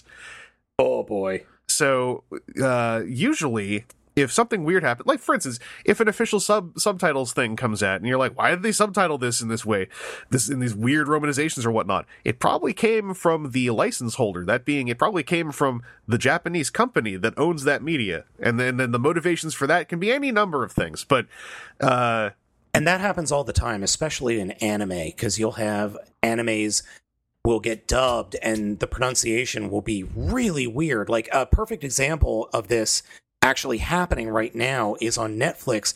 There is this disaster of a Saint Seiya three D animated show, mm. and the subtitles, all the character names are wrong, and they're not even romanizations. They're not even close to what they are. But if you hear the audio, it's like, oh, Hyuga, and the name on the subtitle is something like Mitchell. Oh, that's it's weird. Like, it's like, what is going on?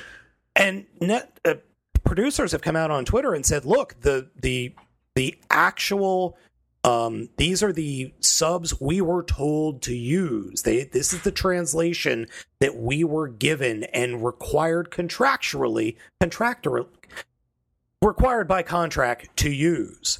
Contractatorially, not, we have to do thank this. You, thank you. And like the same thing with Evangelion. Like uh, the Evangelion was so was what retranslated by one guy, and they were like required. Gainax had this guy. They hired him by contract. They had to use those subtitles. Yeah, yeah. It's it's. Uh... It's become my understanding that, like, when it comes to, to domestication of, of media, usually the domestic folks who are domesticating it are not the ones who are making really illogical decisions for the most part. Because right, right. often they're people who care about the stuff. So it's it's that whole thing of, like, the simple... The, why didn't they do the simple thing? It's probably for a, a sometimes confusingly simple answer. Uh... But this is my long-winded way of saying, please go watch Kamen Rider Kuga on a legal streaming service if you can, please, so that we can get some yes. some cheap is, domestic Blu-rays, because Blu-rays exist for that uh-huh. show. And, and yeah. it is an excellent show. It is an absolutely fantastic show. You have to realize, though, this is what, two, nineteen ninety-nine? two thousand? Yeah. It was two thousand. So um, don't expect as much C G I as there as there has been in shows currently, but I mm. think it's better for it. I think well, it's better for the practical effects. The uh, the really interesting things I learned about Kuga over the years that, that kind of are part of its aesthetic is Kuga uh, was going to be the sunset of Kamen Rider as an entire property. Um, they were going to do one last one for the new millennium, and uh, they were told you can do whatever you want. But also, we're giving the budget to Super Sentai, so you, you're not going to have much money to do whatever you want. Uh, and that's that's what caused. That's basically what formed Kuga. So that's like why the cameras look like they're literally like soap opera handheld, like home movie cameras, like the footage. Uh, and it's why sometimes the stunts get a little bit janky, or sometimes like when there is C G, it's a little bit janky. But it's like it created this really interesting show that thought it was also going to be the last hurrah. Uh, And so it, they might as well go out with everything they could. Yeah, and, and like, we got no money, that's cool. We'll just figure, we'll do bike stunts. We'll do weird stuff. Like, you know, the Gronky costumes were fairly simple, but like just kind of inherently terrifying because also they were they were under, as far as I under, understand, a little less oversight. So they were able to have some kind of freaky costumes, especially in the opening episodes. Oh, that spider and that, oh, that, uh, that thing just gives me nightmares just looking at it. Yeah, I, I forgot how much I love the Spider Grongi because that dude is a hard ass. Like that guy has that guy has no fear because uh, he doesn't know that he's a spider monster in a Kamen Rider show. So he, he's like right up until he's about to right right up until he explodes. He's just like, "Nah, I'm fine. I'm gonna kill you. I'm gonna kill you." And then he explodes. And I'm like, that guy that guy went out well. That guy lived well. He He did, he didn't know he was a tokusatsu monster in episode one of a forty-nine episode series. He uh, he also he also had a sick mohawk. Um, yes, yes, he did. But uh, this this this uh, very smoothly segues me into wanting to talk about a little bit of on topic what we got this week. Uh, and I, I have one thing to report on. Uh, and you've got a couple. You sent me a photo, yep. and uh, and you've also been talking about Jet Shatter, and I'm jealous. Mm-hmm. I want Jet Shatter. Um. So why don't you open up, let's let's talk about Jet Shatter, and I'll talk about my thing, and then we'll bop over to your other things, because uh, you're making Jet Shatter uh, sound great, and that is everything I want to hear, because uh, I still want to own Car Shatter, I've still never handled one, and I know what everyone has told me about her, but I'm like, I don't, it's still Shatter, and I need to own all the Shatter toys uh, that, that have joints and stuff. But so, uh, so Car Shatter would be okay if it was a deluxe class figure from, say, twenty ten. It was the same size. Mm-hmm. Uh, Car Shatter's biggest problem is its scale. The fact that it's so small, it has a very, very fiddly transformation, and at that size class, or at the size of figure, it's rough. It is incredibly rough, and it's not much fun. And there mm. are some other problems with that Car Shatter. Now, Jet Shatter, on the other hand, is everything that Car Shatter isn't and more. Holds together well, except for one peg, and it's just a joy. It's got great big heels. Yes, it's got a giant jet hanging off if it's for a backpack, but it's fine. And it's fun. Its transformation is tricky, and again, the size the size of the figure actually is a little bit of a detriment. It's just not big enough, but the transformation works here once you figure out the flow. As we were talking hmm. about earlier, that flow is incredibly important. Once you figure it out, it works a lot better. The instructions are garbage. They are terrible. And it's, again, the size of the instruction booklet is too small, and it's too yeah. dark. So it's that problem that Hasbro has just had for the last, like, two or three years. But yeah. Shatter in as a jet, when it, you transform it into a jet, everything lines up once, again, once you figure out that flow, it's like, ah, oh, this goes here, this goes here, this goes here, ah, this turns here, and it's very satisfying. Though oh, when you forget how to transfer, when you forget how to transformation transform it, it's like, oh no, I've forgotten what I'm doing. That's but that's exciting it, though, because I've heard good stuff about Jeep Bumblebee as well, and I'm like, Jeep I'm... Bumblebee is phenomenal. It is single-handedly the best Bumblebee in the entire line. Oh, I'm, I'm excited about that wave. Like, I don't know when I'll ever see it, but I'm excited about that wave. Roadbuster is fine. I actually have a couple of problems with Roadbuster in its car mode. And everyone who has replied to me on Twitter has been like, yep, I have the same exact issue. It doesn't lay flat. It curves upward at the hood. So oh, it's yeah. really strange. There's something everyone is missing, or it's just not a great figure. But its robot mode is really good. The robot mode itself just looks really, really good. However, if you don't have a Roadbuster and you get it, be very careful with getting its gun out of the packaging. Because of the way it's in the bubble, it will just launch itself clear across the room. Oh, yeah, I, I just cup my... If I have to pop something out of a bubble, I cup my entire palm over it now, because I've... Uh, it doesn't launch across the room for me. They just launch into my eyeball, like, even if I have glasses on. Like, it's just it's just what... I, it's part of, part of that ongoing karmatic payback I get for, like, getting good copies of toys that most everyone else has a bad one. Like, I got Cyberverse Deluxe Optimus, and all his joints are super tight. Uh, and I know that no one else I know has had one whose hips were not floppy. So yeah. I got the only good one. And so that's why toys shoot me in the eyes all the time, is to repay and that to the universe. And they somehow get over your glasses. I don't know how you do that. It's, the, it's they go up under it, or they somehow they'll fire up and I'll, oh, where to go? And I'll look up and it'll come down over the glasses. And it's, you know, so, I have it coming. Uh, I have it coming. So back to Jet Shatter. It has, um, It's got a giant backpack. There's nothing you can do about that. But thankfully, all the joints are tight. Like, the hips are nice and solid.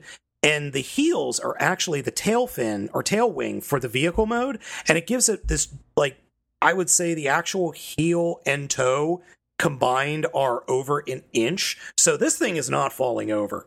Excellent. Every joint on this thing is tight, which I can't say about a lot of Studio Series figures. This is just a really darn good figure. I'm just, I'm surprised that it's a Hasbro figure. That's excellent. Because that, so that means either mine will fall apart, because that's what happened with my Bumblebee Optimus, or uh, I'm going to get like one that's like a masterpiece toy. Yeah, it's, and once it's in jet mode again, it does the jet mode, like it hides all the, almost all the robot kibble perfectly. It's the smooth, smooth fuselage, and it's just a joy of a Shatter figure. It's so nice. And that's excellent. I, I, I was already happy that, like, car dropkick ended up being pretty fun, because uh, helicopter dropkick was just weird. And I was hoping Jet Shatter would turn out well after Car Shatter. So uh, somebody I know got a hold of the oversized helicopter dropkick that's available over on Sir Toys. Mm-hmm. And I'm, once I've got a little bit more saved up, I'm going to get that figure because apparently it at a larger scale makes the figure way better. Ooh. I have uh, I am about a year out of date with all of my like uh, upgraded to luxury K Os. Uh, I I, ca- I catch them in my recommendeds now and then, and I'm like, oh, they did that. Oh, they did that. Okay. Uh, but without without being at a convention for a bit, and uh, currently it's it sounds like shipping out of China's like a uh, black rough. hole. Yeah, yeah, it's rough. It's it's curbed a lot of my impulse spending toys wise because I'm uh, usually my impulse spending is I, I'm I'm pretty good at feeling out eBay sellers to like grab a good deal from one who probably actually is selling the toy. Mm-hmm. Uh, but now I, I basically had to call it all off because I'm like, no, nah, I don't want to. I'm still I'm still waiting for something from Showsy that shipped in February. Yeah, uh, you, you mentioned that last episode. So it updated again, uh, and on Friday it delivered to my uh, to my parcel locker apparently. It didn't, but the, one of the, the tra- two, well, one of the one two of the- tracking numbers for it says it was delivered. The other one says it's going to be here in two days. So I guess we'll oh, see geez. whatever, whatever it is. I, I don't know what happened, but also Canada Post is suffering right now, so I don't blame them. Mm-hmm. Uh, yeah, it, U S Post is suffering too, so I, I understand. U S Uh, spe- Post is suffering more than ours, I'll say. Oh, like, yeah, yeah. Um, specifically, that oversized drop kick is called a deformation drop kick. Or A O Y I Transformers drop Transformers um, Hurricane Plane. Hurricane Plane, yes! I was waiting for the good name. and uh, uh, yeah, as I said, a friend of mine has it. It's just an oversized uh, dropkick. It's about the same size as a Voyager class figure, mm-hmm. and he says that it's just so much better at a at a larger scale. Oh, the transformation is easier, makes more sense, and is just more fun. Oh, nice. I'm gonna look up. I'm I'm gonna have to pick that one up. Yeah, I'm gonna I'm gonna look up some stuff about that one. Uh, I didn't know that folks were still poking at the Studio Series Deluxes that weren't from like two thousand seven, as far as those like. Uh... Yeah, those those deformation ones. Yeah. All right, so uh, on to next of what I got is uh, our our mutual friend Grimlockamus. Got yeah. me, um, got me Studio Series Voyager Sentinel Prime, which is a review is up on my channel, and Scrapper. I seen you and P O get Scrapper, and now I'm getting salty because I'm like, okay, multiple North Americans getting Scrapper. Whereas I, I, I really like those Constructicons. I need to know more about Scrapper. Okay, so we'll start with uh, Sentinel Prime. All right, Sentinel Prime is good. It's a good, solid figure. I like it quite a bit. A cool, neat little thing that it does in the vehicle modes, its Primax blades actually split apart and become the entire underside section that's behind the front wheel. So if you look at pictures, there's like this radiator section, grilled section behind the front wheel on both sides. Both of those form the blades. The transformation is pretty easy. Uh, directions are a little bit weird. But there is one trick that threw me off completely that are not in the directions. The hips peg in behind those front wheels, and they peg in. You really have to put a massive amount of force behind those behind those hips in order to peg them in, Oof. in order to not have the back of the vehicle mode curve in a weird direction. But once you do that, everything comes together really well. It's a bit of a shell former on the back of the vehicle mode, but otherwise, it's a darn solid figure and is probably the best Sentinel Prime figure we've ever gotten. I'm so happy to hear that because I like his design, and I, I kind of liked the Dark of the Moon Voyager just for what it was. The Dark uh, of the Moon Voyager was my favorite next to the Cyberverse figure. Yeah, and but uh, yeah, this is this is what I love about Studio Series is it's like, hey, we're doing this character. I'm like, oh, that character, and then they do it, and it's also the best figure that character's ever gotten. And I'm like, this just feels yep. nice. Yeah, and it, it, the just the whole grumpy fire truck vibe that you get in robot mode is just so much fun. Oh, that's great. I'm that I'm I'm glad to hear because also that's fitting the pattern of like, hey, it's a Studio Series Voyager and it's good. I'm like, yeah, excellent. Yeah, that's yeah. All right, now, um, moving on to Scrapper. Uh, Chris, I am sorry to report that this is my favorite Studio Series figure. I, I mean, he'll come out over here eventually. he, that's that's he he and Overload are now at the point where, like, I'm not going to overpay for them. I almost did that on eBay, and I talked myself out of it. But I think if I see them on a domestic website for order, like like a Toys R Us or something, I'm Hasbro, just... I, I want to say Hasbro Pulse has them in stock. Their their Canadian shipping is still bunkum, unfortunately. It, okay, it become it becomes like going on eBay and getting it for, you know, the markup. The robot mode is just so wonderfully stupid. Its legs are like the legs have the strangest articulation. The wheels at the top of the hips are on a swivel for almost three hundred sixty degrees. And then it's got an upper thigh swivel, and that's it. Oh, there is a little bit of uh, articulation in the knee, but that's all it needs, because it just, every time I pose it, no matter how I pose it, he just looks like he's ready to either serve you a nice pizza or murder you. I'm Excellent. Not sure which.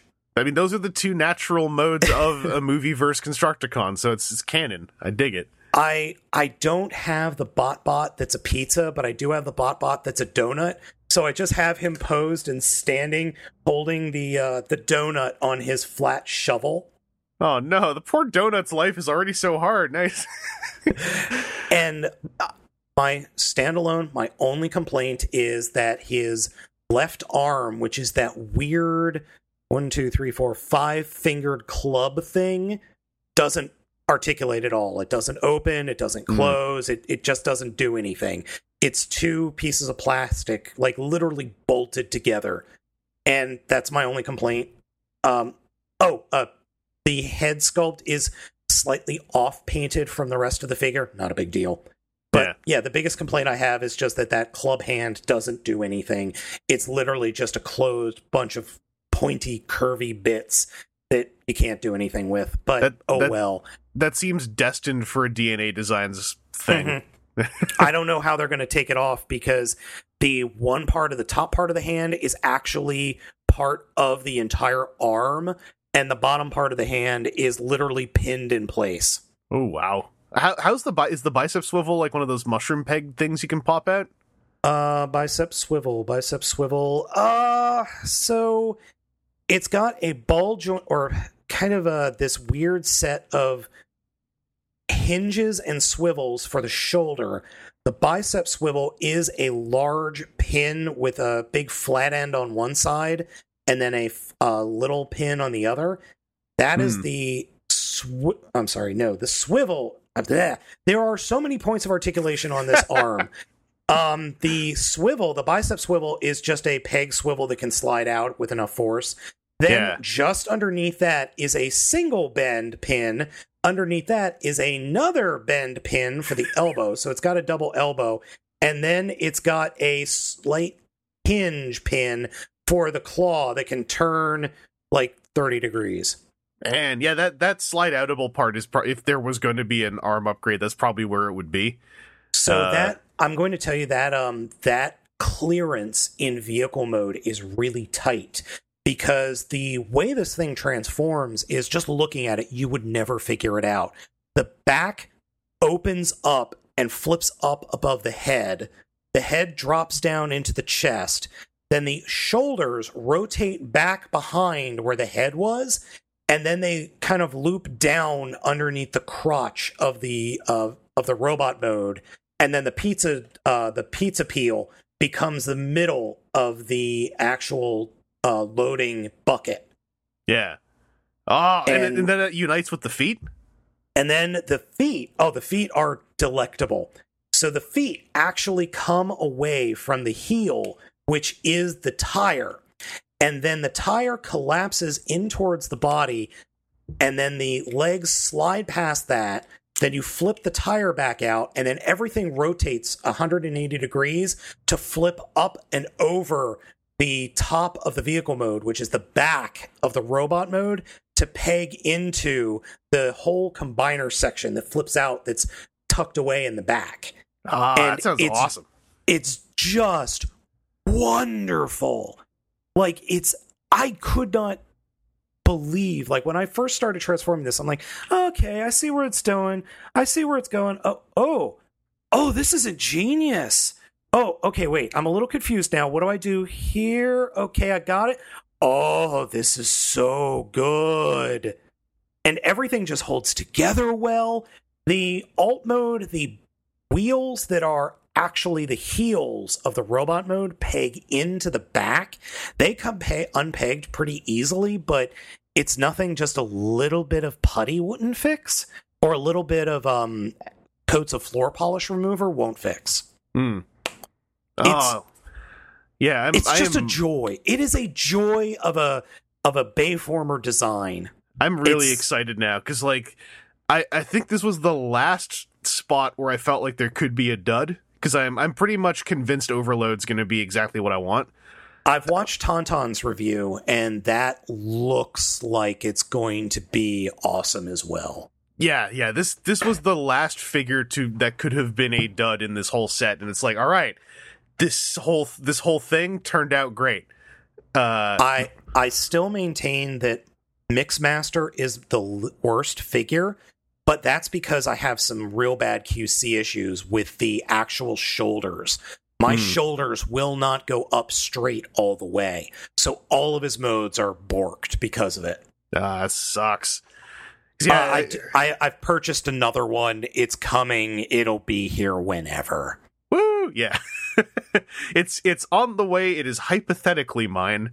It's yeah. Uh, no, yeah. this this whole set's just turned out so well. Like, and, and right down to one of my other favorite parts about this is you ask anyone, hey, uh, just give me a top three from these these Constructicons. Everyone's got yeah. different answers. Everyone has different answers. To me, that is just another bullet point to the quality of this whole set. So I, I my top three right now, just to answer your question unprovoked, uh, I've got to go in, in no particular order, Scrap Metal, Hightower, and Scrapper. The Yellow Boys. They are... Yeah. I love all three of them. I like all of them, except that Mixmaster. But I'm hoping that the newer version that I've got on the way that might be Q C-free, and I'll I'll see the light. I, I was going to say, like, what you're describing to me about Scrapper is, like, yeah, the, the Yellow Boys, the, the three, the the Yellow Three kind of stole the show on their own. Like, if, if you just want, like, it's because if you just want, hey, I want three Transformers who do the Transformers thing well, it's like, yeah, here's two bipeds and a weird one whose transformation is absolutely more intense than you might expect.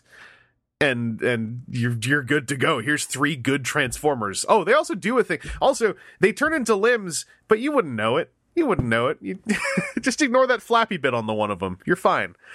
And per your uh, discussion last uh, last episode, or was it two episodes ago, I like Rampage. I think our Pogo Boy is pretty neat. I think the transformation is fun. It's just a, it's it's a fun, unique figure. Mm. I mean, what other figure do we have that's literally a monopod? He, yeah, he's. I, I should say, like, I don't even dislike him. I'm just like, if any of these figures is compromised, to me, he's the one who has the I, most of it. I would agree with that. It would have been... I, I could see them going the skipjack route of the original Rampage from back in R O T F toy line, where he's mm-hmm. got four legs. Yeah, yeah. Or maybe just have, like, little extenders that come out of the front so that it looks like he could be crawling around, or he's a some kind of Naga transformer. Yeah, it's it's really just it's it's the two things. It's it's the, you know, the the mono the the, the pogo leg really looking like vehicle stuff from three angles, and I really wish he had, like, uh, fully articulated arms. And that's mm-hmm. just that's just my taste, but it's like that just means his robot mode for me is the weakest of the three modes, but the other two modes are great, and the transformation's great. Yep. So, and as T J said, it would have been nice if his um if his treads came out farther and had a little bit more articulation.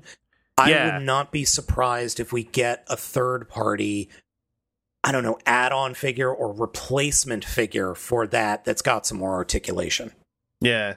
Well, and and there is it's I don't even think I've mentioned it on here. There is a there is a third party version of this whole experiment that's going on. Yes, yes. Uh, Everyone who I've spoken to who have gotten a hold of that first figure, which is Mixmaster, have said, "Oh God, this transformation is a nightmare." I and watched, they put it they put it in a mode that they wanted it in and just left it there. I, I watched a video because I wanted to know how, like, how is this how is this going to turn out? And I, I took, like, from the video, I took a few a few notes in my head. Amazing paint quality that definitely explains the price point, like, single-handedly. Uh, transformation for for three minutes. I'm like, this is really cool. And then it turns out it's not done. And then and then I fell asleep.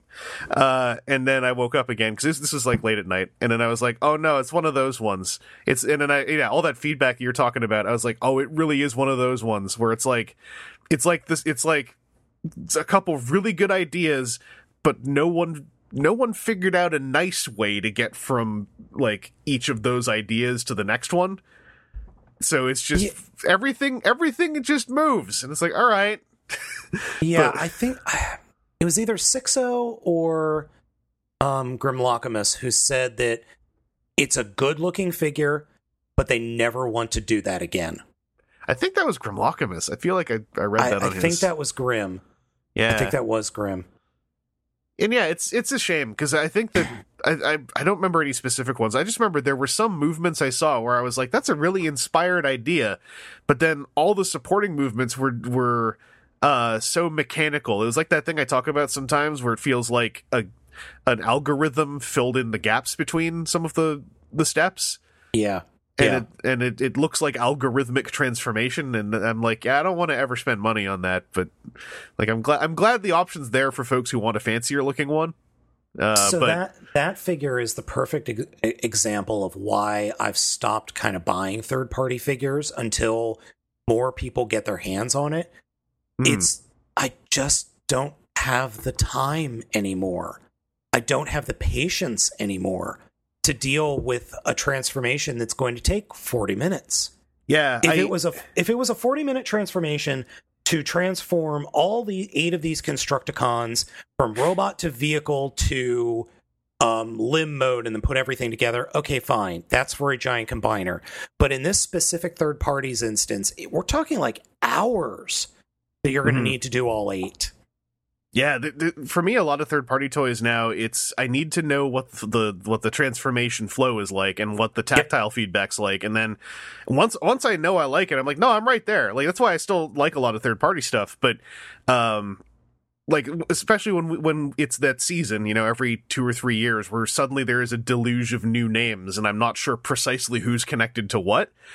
Uh, right. I have I really like have to take like ten steps back, and I'm like, I'm gonna wait till a whole bunch of people early adopt, and I find out like what analogs people are drawing of like, oh, this feels very D X nine, or this feels very Unique Toys, or blah blah blah, because uh, like some of those some of those um, movie uh, Bumblebee movie third party Transformers, I'm like, no, these all there's a whole bunch here that look really cool, but everything I'm seeing hinges on like me liking how the parts move, and so I, I want someone else to, to find out, and then I'll just find out which ones I like.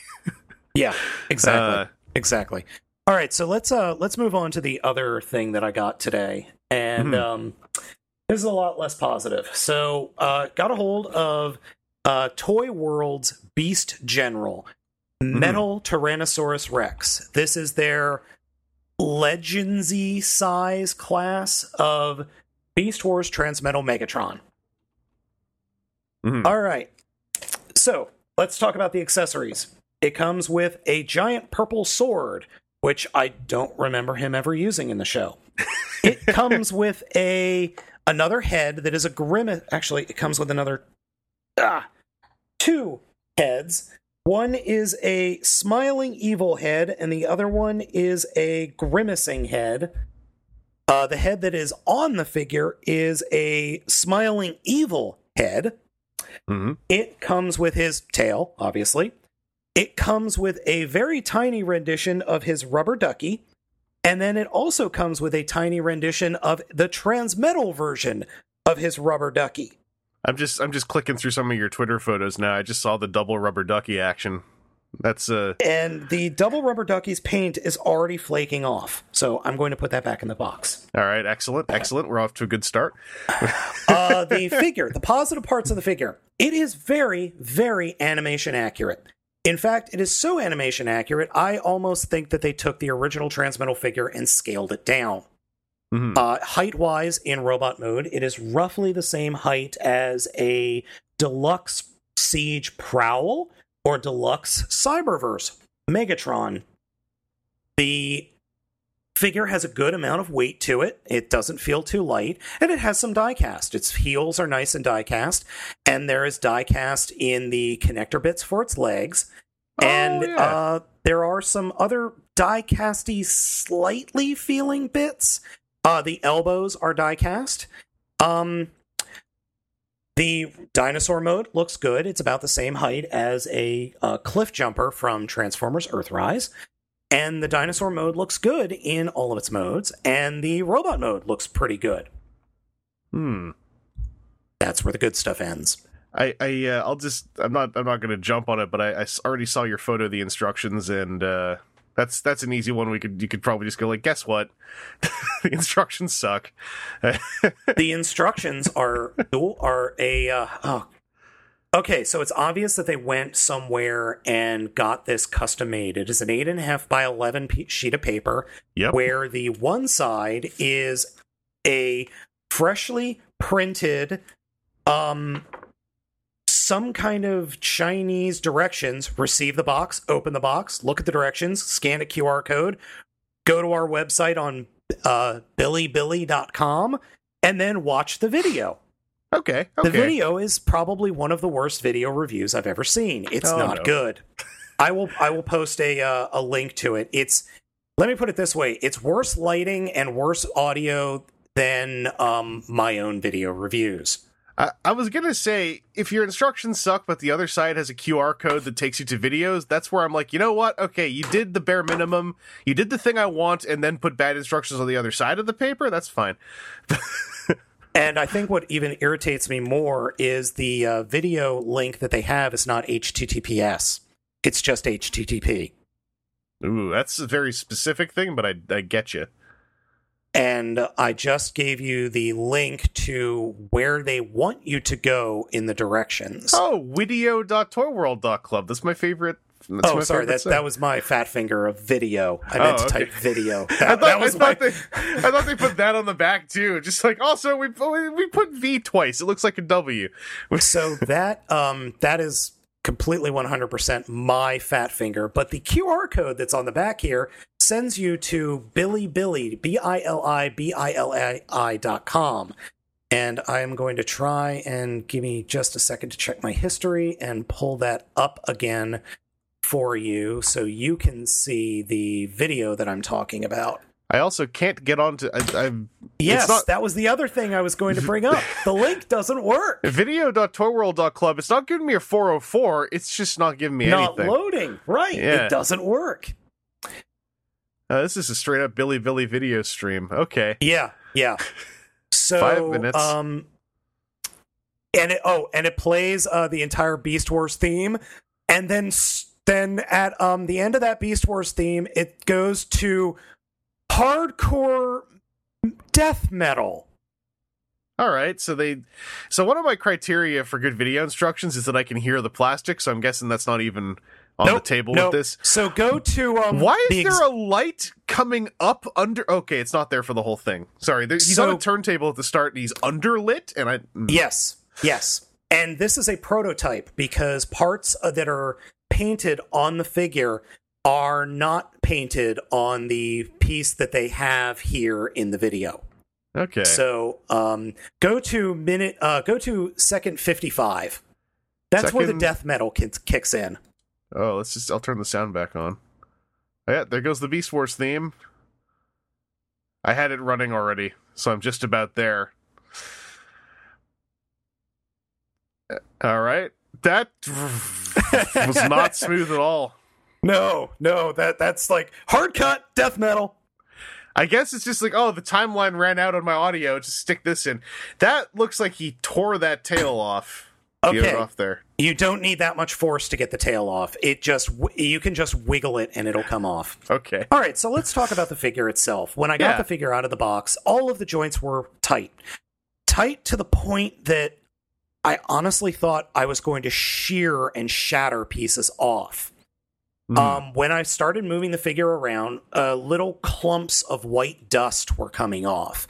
So Oof. my thinking was that it was just the uh, the release um, powder that they use for the plastic injection was just coming off, and they just didn't get it off all the pieces, which is fine. That's happened plenty of times before. The first time I transformed it, I legit thought I broke the figure. Uh, mm. The shoulders pop off constantly. They just fall off while transforming the figure.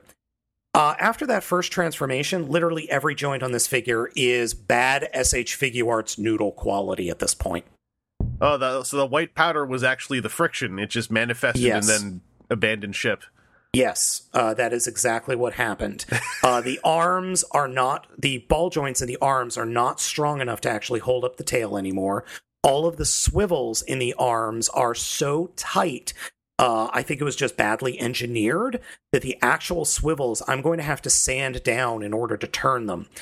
The actual elbows are ratchety, though they're not designed to be ratchety. They're just very, very tight.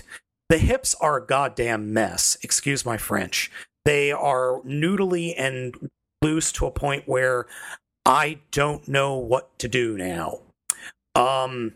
Man, the, the, there there are panels on the back of the upper of the upper leg, upper lower legs that are supposed to open up. I needed, I actually broke two spudgers trying to get it open, and ended up having to use a, a knife uh, that has like a hobby knife in order to wedge it open. And once I did that, something made a very unpleasant crinkle sound. And uh, now they open with no problem, so I can open them with my fingers, but I end up having to use a spudger again anyway, because they're so far in there, my fingernails can't get under the plastic. Oh, you just had to, you just had to do the old uh, plastic decrinkle. Yeah, I, I get yeah, you. Yeah, the, the old plastic decrinkle. um, the figure also doesn't want to stand up anymore, because the hips are so loose, it just falls over on under its own weight. Man, um, that, that's the worst story, because I've had a toy happen uh, that happened to a toy before, and it is probably one of the most frustrating things you can ever have happen is when the joint friction goes within twenty-four hours, because then you're just sitting there going like, did I do this? Like, did I? No, the the, the joint friction went within forty minutes. Uh, I guess at least you could rule out like self-inflict or uh, personal infliction of it then. Sorry, I'm, I'm going... I- I am going to try... I've got some floor polish remover. I am going to try treating... I don't want to review this figure. I like. I'm. I'm thinking of doing a uh, just a shot, a quick YouTube video of saying, "Hey, I have this figure right now. It's complete garbage. Uh, don't buy it yet unless you've got a lot of floor polish remover." You even just do the video going like, "Hey, so," and you just jiggle him, and you go like, "Is this happening to anyone else, or did I just get a, a bum one? Did anyone else buy this?" Yeah, because uh, it. It's it's a major disappointment. I mean, this thing was fifty bucks. And I'm, I'm watching the transformation, and I'm I'm I'm, I'm already kind of questioning the use of diecast, especially in some of those it, spots, because it does not need diecast. This thing is just doesn't need diecast. And when you get to the point where you butterfly open the dinosaur's like lower chest, um, mine is not that tight. But there is not enough clearance to get the shoulder pads over the robot mode chest. So you actually have to lean in and pull up on the plastic in order to get that those uh, pieces over the chest. Oh, and in the directions, they don't tell you. You have to extend the robot's spine first before you bring those shoulder pads down. Otherwise, you can't transform it. Man, because the, the joint things you're describing to me, I'm wondering if it is partly because of the the diecast to plastic connections on, on like the, the knees and stuff. Like if that's also just like completely turning the intended friction so into a dice roll. The diecast parts are actually fine. They're still re- re- reasonably tight. It's the okay. plastic ball joints in the hips and the plastic swivels in the hips that are really bad, and the ball joints in the shoulders are really bad. Also, so, ball, ball joints with metal hinges on the limbs And I don't know. Never, the, never a good sign. Never, I'll, never a good uh, implementation. Also, given given everything you described to me, the part where you said fifty bucks also made me kind of go like, huh? Because even with the diecast, like he reminds me a lot of like, I don't know. He comes he comes off with the way the transformation works. Like, I guess fifty bucks is fine, but yeah, I don't know. The fifty bucks made me blink as well. There's something about Hold him. Hold on, where he, let me let me let me check that. Like, I don't know. He, there's parts of him. Yeah, forty-nine ninety-nine. That that immediately makes me want to actually hard crit the uh, the dino legs a little bit, because like I get they're transforming a lot and they're forming a good shape, but like I don't know. Like there's there's stuff about him that that I don't know. I don't have him. I don't have him. So it's it's a bad figure. It is flat out a poorly engineered figure that is a real disappointment, because I know a lot of people have been looking forward to this thing. It's it's not good. It's just not good. Maybe I can fix it. Actually, you know what? I'm going to do a quick video asking if anybody else has an issue with it, and then um, I might send it off to Grim, because uh, I gotta I gotta send some stuff to him. Uh, yeah. My our buddy Grim Lockamus was kind enough to ship me a couple of uh, fish boys uh, from a certain. Uh, Selects line to review and then send them back. Mm-hmm. Um, so I might just add this in there and say, pl- with a note, fix please, or you know, just a picture of Cup that just says, "Fix me." Yeah, because yeah, I mean, there's there's always going to be the chance, especially when it's in, like you're like we were talking about, when it's a new third party toy, it's almost impossible to tell. Like, did I just get a bad one? And is this like a rolling calamity that's sourcing from like the white powder that came off of it, or like what's going on?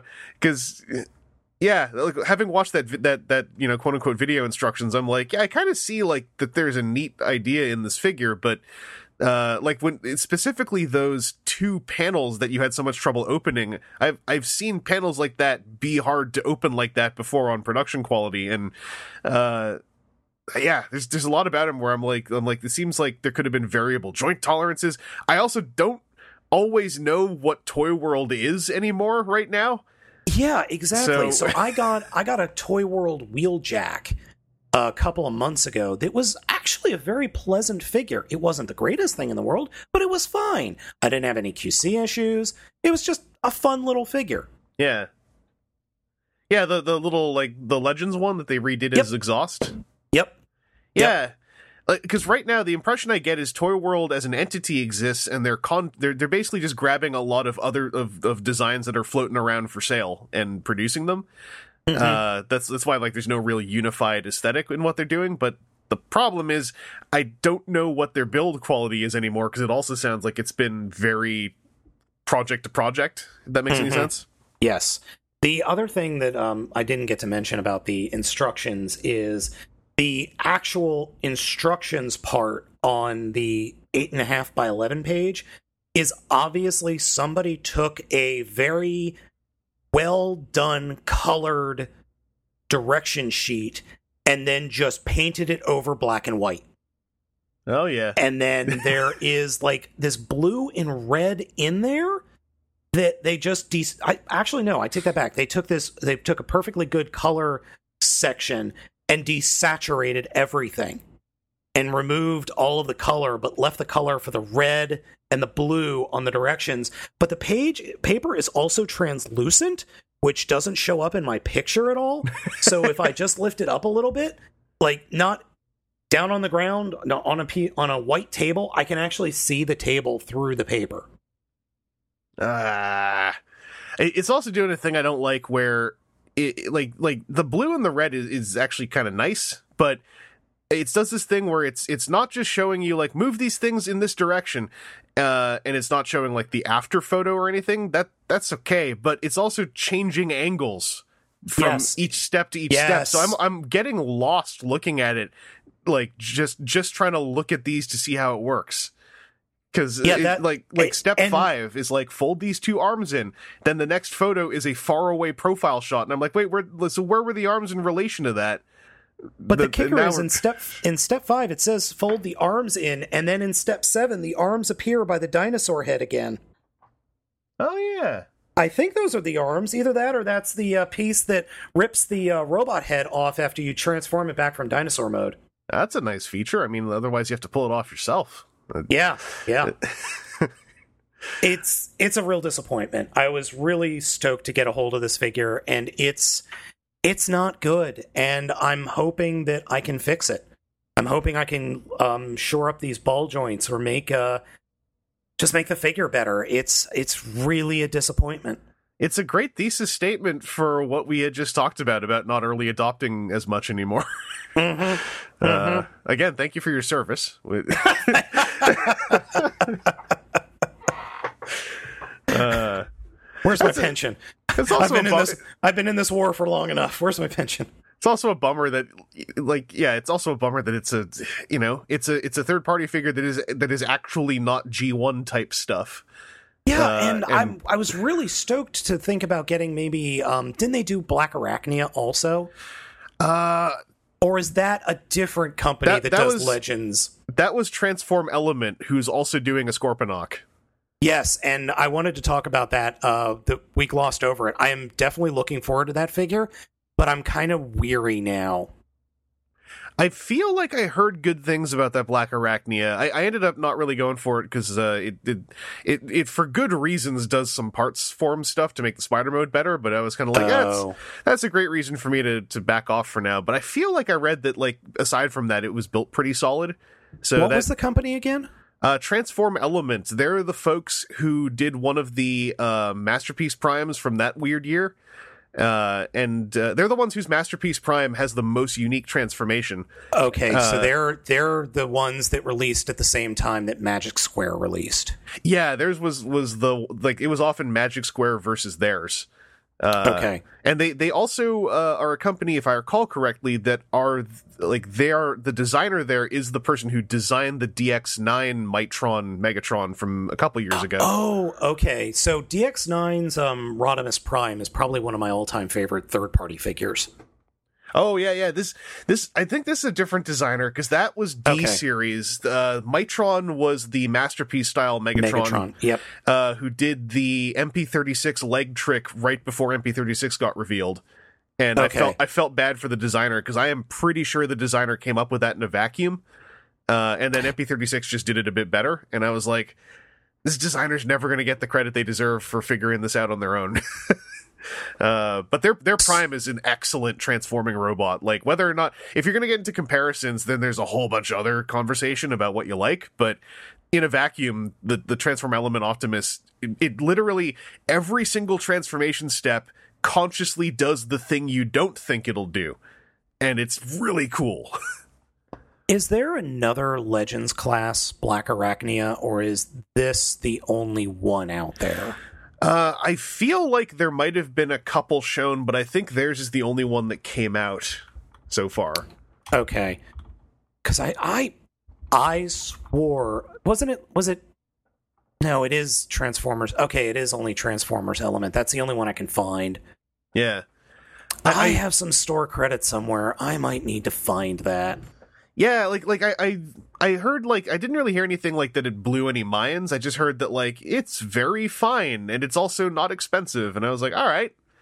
Uh, but I, I didn't really follow up too much, so I don't know if, if there was any, like, known issues since then. Like, that's, it's been, I think it came out a few months ago, so this is the point where you could probably just, like, hit up a thread and see if there's any, like, lingering issues.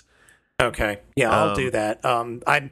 I'm going to need to start a thread on uh, T F W to, about this uh, about this guy, because this Beast General, because we got to warn people, man. We got to warn people, Chris. Oh, there's there's got to be a thread on him already. It's it's since it's Beast Wars, it's probably buried somewhere, but uh, I bet it's in there. I, I'm I yeah, that's just a bummer. Like, I'm glad Transform Element, like, is still doing stuff, because they've also got a Rat Trap coming, which people yeah. constantly forget is actually an original figure. Because he in photos he he always just looks like, oh, they put Generations Rat Trap out for size comparison. It's like, no, that's actually a, that is different. Because uh, you know, that's just speaking to the quality of Generations Rat Trap. But the, theirs has, I think, less of a backpack. I'm not sure if if he involves detaching some bits, but because with with uh, with their Black Arachnia, um, it's specifically, I think, just the there's two chunks that you add on to the abdomen to make the abdomen of the spider mode look more bulbous. Oh, okay. I, and that's you, completely understandable. I'm, I bet her legs will, like, roll up in that bulbous part. That's what it looks like, yeah. Uh, and and like I said, that's that's I, I don't think that makes the figure bad. It's just like it's a specific thing where I'm like, uh, it's an easy way for, for me, for my tastes, to go like, I'm going to hold off and grab something else. Uh, okay, that that makes sense. But uh, yeah, now I'm, I'm just looking at photos again. They're, I gotta I gotta I gotta get myself caught up on some stuff. I don't have conventions now to to start sightseeing uh, things I've missed over over the last year. Yeah, uh, yeah. But, uh, yeah, I think that was everything that you had? For, uh, uh, I believe so. I'm just looking around. Um, I, I got, I, I got am, a... I'm, def- I'm definitely in your, uh, uh, Optimus Earthrise trailer club. Yeah, it's, uh, I'm, I'm, st- I was gonna try to bull rush that script and then, like, you know, whatever, rolling insomnia. I'm still working on it, but it's, it's, it's definitely some thoughts I really want to work on, on laying out clearly of, like, I like the leaders being like Voyager pluses with add-ons, uh, but I also don't like that trailer. And I think I think Seed Shockwave still is the best one of that. Agreed. Whole, yeah, of, of like Agreed. the three. So if that trailer had a bit more of a transformation to it, like if it was like a uh, if it was Power of the Primes kind of trailer that actually turned into like a battle station or something for him in vehicle mode, that would have been very cool. I don't know how they would pull that off, but it, it would have been very cool. He's got the peg holes on the side of the alt mode, for crying out loud. Yeah. Yeah, it's like it's like it's it just aggressively doesn't do anything wrong and aggressively doesn't innovate. It's just there. And then like it then says, "No, I'm innovating. Look, I put an extra hinge on the on the command center so it can ambulate." And I'm like, I, that's fine. You know That's what? Cool. A customizer could come along and make that trailer something really cool, because good grief, the in in vehicle mode, Earthrise Prime's rear rear um, part of the truck can fold down ninety degrees, so you could just plop them in something. Yeah, there there is something that could be done here that would be really cool. Yeah. Yeah, this it's it's a it's a good open canvas, and, and Earthrise Prime like is definitely more oh, than what a Voyager could be. Like, it's it, great. It is a legit great Optimus Prime toy. Yeah, and and some of what it's doing, I don't think would would fit into the whatever the, the boxes are that a Voyager has to kind of confine itself to. Like mm-hmm. it's it's clearly stretching, and or at least there's a lot more metal pins in that figure than you'd otherwise get in a in a Voyager. Yeah. I think. Yeah. So, yeah, it's it's still fine, but yeah, the trailer is just like it's weird because you know it's it's it's completely valid to hear someone critique the trailer and go like, yeah, but it's the right trailer for that figure, and it's like, no, it is, it is the right trailer for that figure. I hope that I never see it again. I hope we're done with that trailer. Yeah, me too. Unless they... I, I just kind of hope that we're done with rehashing Prime as this truck mode, because we. I think we need to start getting away from the nineteen eighties truck mode a little bit. Uh, and we've... I think we solved it. Like, like yeah. between, between yeah. M P forty-four and Earthrise and arguably Siege, it's kind of like... We kind of... I think we kind of solved it, and really well. We really nicely and, solved it. And Studio Series, Bumblebee Optimus, and yeah. um, the two Optimi from the Studio Series line that were both Voyager class figures. Those are both excellent. Yeah. All three of them are great. And if you can get the uh, the Deformation Nemesis Prime, that is the Nemesis Prime for Bumblebee Movie Prime, that's also fantastic. Yeah, like there's there's there's a, like a lot of very good Optimus Primes, and and uh, I I'm very adamant about like not letting any fatigue for Optimus like take away from how good those toys are for me, because I'm like I have so much fun messing with them that like I I don't really think about the Optimus fatigue, and, and that's why also that trailer annoys me a bit, is because I'm like this is where the Optimus fatigue suddenly reawakens, and it's because you're a box that opens and mm-hmm. you you and you add, and you add. And you add fifteen to twenty dollars to a figure. Yeah, and I completely see a whole lot of why that, that is happening. It's it's all those little, like, kind of... It's all those those really easy-to-forget moving bits, or the command post thing, like having yep. all those extra joints and stuff. I'm like, I totally yep. see how this is happening. Darn it. uh, but actually, I have I have, uh, I have my own one uh, on-topic thing. Uh, because I I uh, I'd slowly been opening up some uh, some Cyberverse Deluxes I got on sale. Okay, so uh, I'm saving one more for the next episode, but I'm going to talk about Deluxe Hot Rod. Uh, oh, uh, is that I, out? In uh, in Canada on Toys R Us, it's been out over here off and on, but on Toys R Us C A, there was a sale and they had Hot Rod and Grimlock listed, so I, I snagged them with oh, the only other deluxe they had, which was I, Optimus. I'm very jealous of you right now. Yeah, I uh, I will say a lot of people don't like Hot Rod, um, and for for fairly valid reasons. And I'm just going to say I really like Hot Rod, but also I will agree with some of the critiques. Uh, as a as a as a toy design. Uh, he has that hot rod. He don't, totally has the hot rod thing that is just seems to be a hot rod thing, where his shoulder pauldrons just mean his shoulders. He can't T-pose basically. Uh, oh, oh, okay. So, so he's uh, got a little bit of a limited articulation in those arms.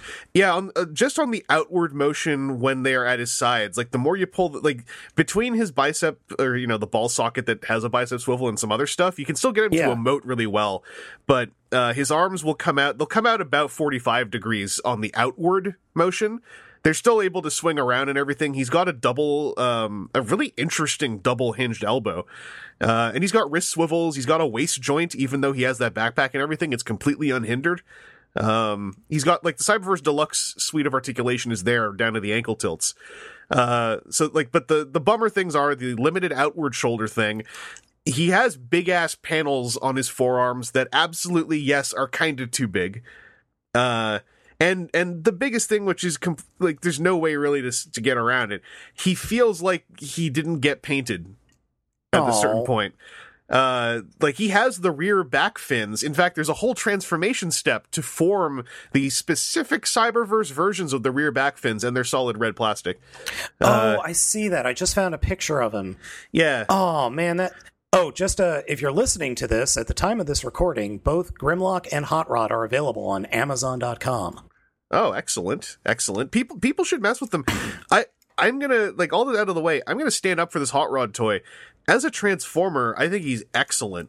Uh, I don't know if, if he has a propensity for bad joints. Like, uh, my Optimus even had good joints. But... Uh, his transformation is simple, but it works real well. The robot mode, I think, is excellent. It just needs to have some yellow added to it. And I, I can see, due to the transformation, how yellow paint on those fins could have ended up becoming a problem uh, because yeah, they fold just, together. Just looking at them, I, I can see where that yellow would be a problem for it. Yeah. But that's not stopping anybody from painting it themselves, right? Exactly. If you paint it yourself, get a, a solid top coat on it. Like they, they slide together, but the clear there is a, a straight up divot that is hidden in one of them to make room for the other, so they're not like grinding together. Okay. Uh, and then he's got some paint on him. He has a lot of orange paint uh, that's kind of hidden yeah, all over I the see place. That. I see that. Yeah, it's just he doesn't have any yellow paint other than some of the stuff on his chest, and it it makes him look very unpainted. But, like, the, so, head, the head sculpt is excellent. Uh, the car mode is, like, I think the car mode's great. It's just not G one Hot Rod. It's kind of a weird, like, you know, the Cyberverse vehicle mode that's kind of a box car. So, can I, can we spoil, like, one of the first episodes of Season three for Cyberverse? I think because, like, the, the official quote-unquote airing is now, like, at least halfway through, right? Okay. I love the fact that they... that during the advertisements, uh, the trailer specifically for season three, you had Optimus Prime going, Bumblebee, someday you will be called upon to be a leader. And I love the fact that he wasn't actually talking to Bumblebee in the show. He was talking to Hot Rod. Yeah, there's a lot. I mean, I've, I've, I've yelled about this a lot. Cyberverse season three was excellent. And if you are just a fan of Transformers stuff, you owe it to yourself to watch uh, all of Cyberverse, actually, because it's barely a commitment of your time. But yep. uh, season three was s- such a high point. And, and it's not just a high point. It's kind of like several micro seasons worth of high points. Uh, I, my, my only complaint, and I will, I won't spoil anything. Other than I don't particularly like the way it ended. I think those sets of episodes needed to be before that big battle that happened at one point. Hmm. But I understand why they did the episode structure that they did. Yeah, it's a it's a it's a show that, like, all all I'll really say is it's a show that should have had at least two more seasons. They they had cracked the code. They knew how to write that show. They knew how to they knew how to put in twists. They knew how to have, like, multi-episode story arcs. They were they were dominating that ten-minute episode format. Like, it was yep. so good.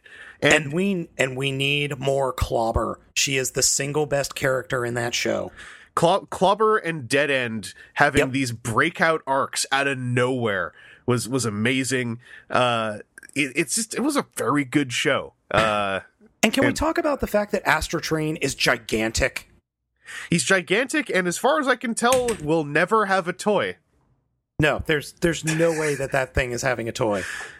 I, which blows my mind, because he feels like a character who exists to sell some kind of forty dollars playset toy. And I'm like, and, he, and he is a, just a consummate jerk through the whole thing.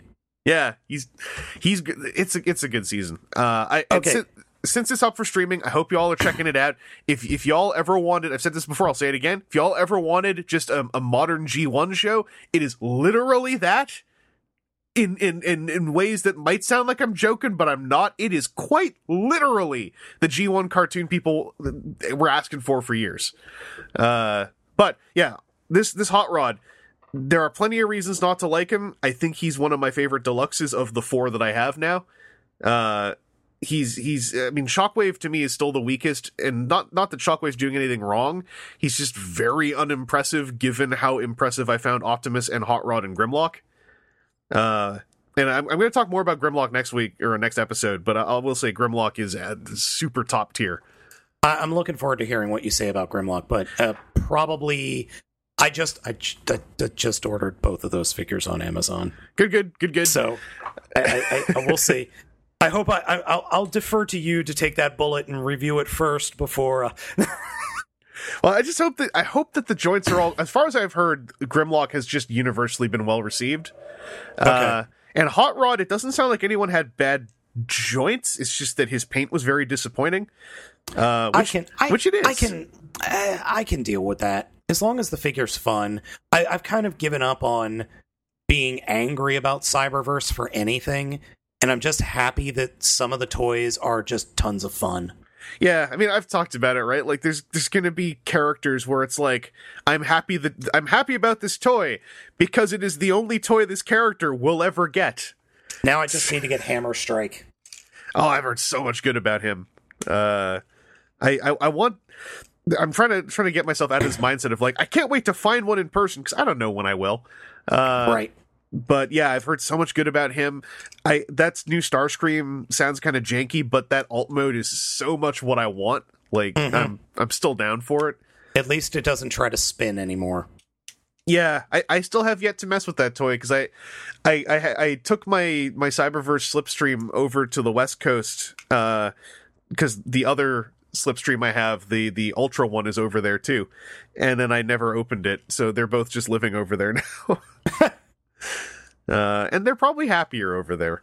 Um, but uh, yeah, I'm going to talk more about Grimlock next time just to, to have some something on topic to talk about because I don't know when I'm next going to get a Transformer. The only other thing I have really to talk about because I pulled them off the shelf recently was uh, G, not G Creations. It is specifically not. It's Generation Toy Op X, the Generation Toy uh, Masterpiece Tall uh, I D W Optimus. Um. I haven't messed with him in a very long time. He was just sitting in truck mode on a bookshelf for a while, so I pulled him down, and uh, I was it was one of those toys where I'm like, I don't know if this is one where I'm going to regret not like looking up how he works before I try this, uh, and I, I forgot how much I like this figure. Uh, he's just this got is a... the this is the I D W style one, right? Yeah, with the blue fin on the back. Okay. Uh, and this is the one that came out that was often compared to the G Creations one, who explodes to transform. Uh, okay. This is the other one that a lot of people forgot about. Uh, and I, I really like this figure. I got him I got him on one of those, like, I found a good eBay seller things last year. Mm-hmm. And uh, I just I kind of forgot about him. And then uh, I was I was kept seeing him while I've been trying to clean my, my complete mess of a living room. And then I, I was like, I'm going to pull this guy down. I want to talk about him. I'm going to pull him down. And uh, I'm glad I did. He's he, I just really like transforming him. He's chunky. He's got a good chunk transformation where, like, there's lots happening, but there's no variance in where parts go. So you can just feel out how he works because every part only really has one place to go. So I, w- I have the Generation Toy G zero G T zero two I D W Leader, which is the stealth bomber Megatron. And mm-hmm. it is the exact same way. Everything feels like it's supposed to go in a certain spot. Yeah, guess who this truck had been sitting next to on that bookshelf this whole, like, year and a half? Um, uh, that that uh, that very toy. Okay. So I got to pull him down next. Uh, but I remembered, it, really, I, I got the two of them from one eBay seller, and I really oh, dug wow. them. And I put them both on a bookshelf and was like, I'm going to mess with these later. And I never did. Uh, but that's that's why I like putting stuff on a, on a shelf or in a box, because eventually I unearth it. I'm like, oh, I didn't, I I knew I had this, but I haven't messed with it for so long. And then it's like basically getting it all over again. That's uh, cool. That's the, very cool. The way that this guy's back comes together is just, I forgot how glorious it is. Like all the all the angular right angled box panels just form a new angular right angle box on his back. Oh my god. Uh, that sounds it, insane. It's it's and it's beautiful because, like I said, there's only one way that all these parts go together, and there are there's always a visible tab and a visible slot somewhere when you're like, I wonder if this locks up, and it's like, oh yeah, it does. Uh, there's there's a few parts that are a little bit janky or a little bit jiggly. Uh, he's not like a perfect figure. He's just like he's a really good example of what I like out of a transforming toy. Um, and so I, yeah, it was nice messing with this guy again. Uh, I'm gonna make him a truck again. He, oh, he's he's also that reminds me. He's a weird one where his truck mode he has a whole extra piece that that doesn't do anything else, but the back of his truck mode has a little bit of a janky spot in the middle. And then there's like this fancy, completely tight trailer hitch section that you just kind of clip over top of it if you don't like to look at it. Okay. And I'm like, yeah, it's it's completely unnecessary, but it's like, oh, here, if you want aesthetics and also a hole for the M P ten trailer, then here you go. And I'm like, all right. Uh, but yeah, I got to pull that Megatron down next because I remember that Megatron's transformation being an utter joy. Um, yeah, it it was a lot of fun, and I I. Uh, Shouts out to the uh, Chosen Prime. They have a they have somebody on staff or that they're working with that does stop motion, and he's re- he's got a stop motion of this figure, and it's real good. Oh yeah, he he also has a stop motion of the G Creation one, uh, which is the only that's the only transformation of the G Creation one I've ever watched because it actually really helped me out with understanding how it works. And you weren't kidding. I, I that that back just explodes outwards in, in a good way. Like it folds outwards and it really works. That's that's really cool. Yeah, it's just like the only real jiggly bits is like some of the arm joints, like in the shoulders, are a bit like there's there's a whole lot that moves and it's not really clear like what's not supposed to. And then the uh, the forearm panels that bend, they don't really they have a they have a little clip and it goes onto a tab, but it doesn't click. It just kind of sits there, so it's really easy to flatten those by accident. Uh, but I don't I don't really care because I'm like, all right, I'll just unflatten it. It's one of the it's one of the least problems I could have with the figure, um, but uh, yeah, it's fun to mess with that again. Uh, and I believe that then takes us into our little final section, which is some off-topic stuff. Mister Baltimore Matrix of Leadership Spada, yes, J- Johnson Prime. Uh, that's your official canon name. It's in the T F Wiki. If it's not in there, someone better edit that in, or it's going to be unprofessional. I don't um, think I'm in the T F Wiki. Well, now's your time. This can be your page name. Uh, off topic. What's a? What? Just tell me. What's a thing that you've picked up lately or done lately off topic from Transformers? That's uh, and I guess off topic from Korean robots because we basically did that at the start. that uh, it's kind of stuck with you. So I just, um, a little, maybe like a week or two ago, finished a very long playthrough of of a video game that, hold on, I've got to pull this name up because, oh boy. Um, with being at home, it's, uh, I've been able to play R P Gs again. All right. So I just finished uh, the Legends of, the Legend of Heroes, colon, Trails of Cold Steel three. Oh, part three is finally out. And it was a lot of fun. It was it was really nice to just go through a stupid J R P G again. And it it's following the uh you don't need to play either of the first two games. There is a nice uh catch up wiki, if you will, that uh, takes about twenty minutes to read through, and it's really pretty quick. And it was just a load of fun to play. The only thing I have negative to say about it is it leaves at the end, leaves a major cliffhanger, and the next game isn't coming out until next spring. Well, you gotta have, I mean, it's part three, you gotta have a part four. Right. Uh, but it was a lot of fun. It was very anime, very, had a bunch of giant robot fights in it as well. Ooh. I really, really enjoyed it. And now I'm free to start Final Fantasy seven Remake, or I might just go through some other video game backlogs. Uh, fr- friend of the podcast who was just on the podcast, Hoopla, actually, he, for the first time ever, played through F F seven Original on his Switch. And, oh, uh, nice. He, he, he actually really made me want to play that. I haven't played that game since high school. And so, uh, if you're familiar with the folks uh, over at Loading Ready Run, Uh, I just watched uh, one of their co-founders play through Final Fantasy seven because I, I, I didn't want to play through it again.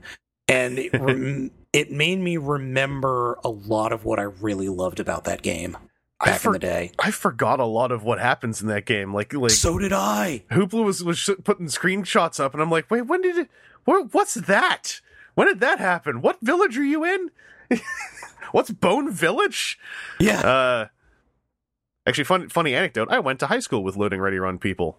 Yes, uh, that, you, you and I, you and I have spoken about that before. Oh yeah, I mean, I mean, what is time anyway? Really? yes, yes. Uh, well, I uh, just kind of bouncing off that. I got, I got an off-topic gaming thing I can talk about too. All uh, right. I recently uh, played for the first time in solo mode one of my new board games, Architects of the West Kingdom, and boy howdy, that is a fun solo mode game. It's also a fun multiplayer game, I'm pretty sure, but I, I bought it because I want to play some games on my own. Uh, it's a worker placement, but like a really good straightforward one. The rules are so simple, and it is a twist on that whole formula where you're not just putting workers down and getting stuff. The, they are also your economy, and you don't get your workers back until they've been arrested. Uh, which your opponents can do, or you can do. I don't know. But they for, they form multipliers, where when you put a worker on a mine to get an, one ore, if you put a second one there, you get two ore. If you put a third one there, you get three ore. So they're they're kind of like stack multipliers.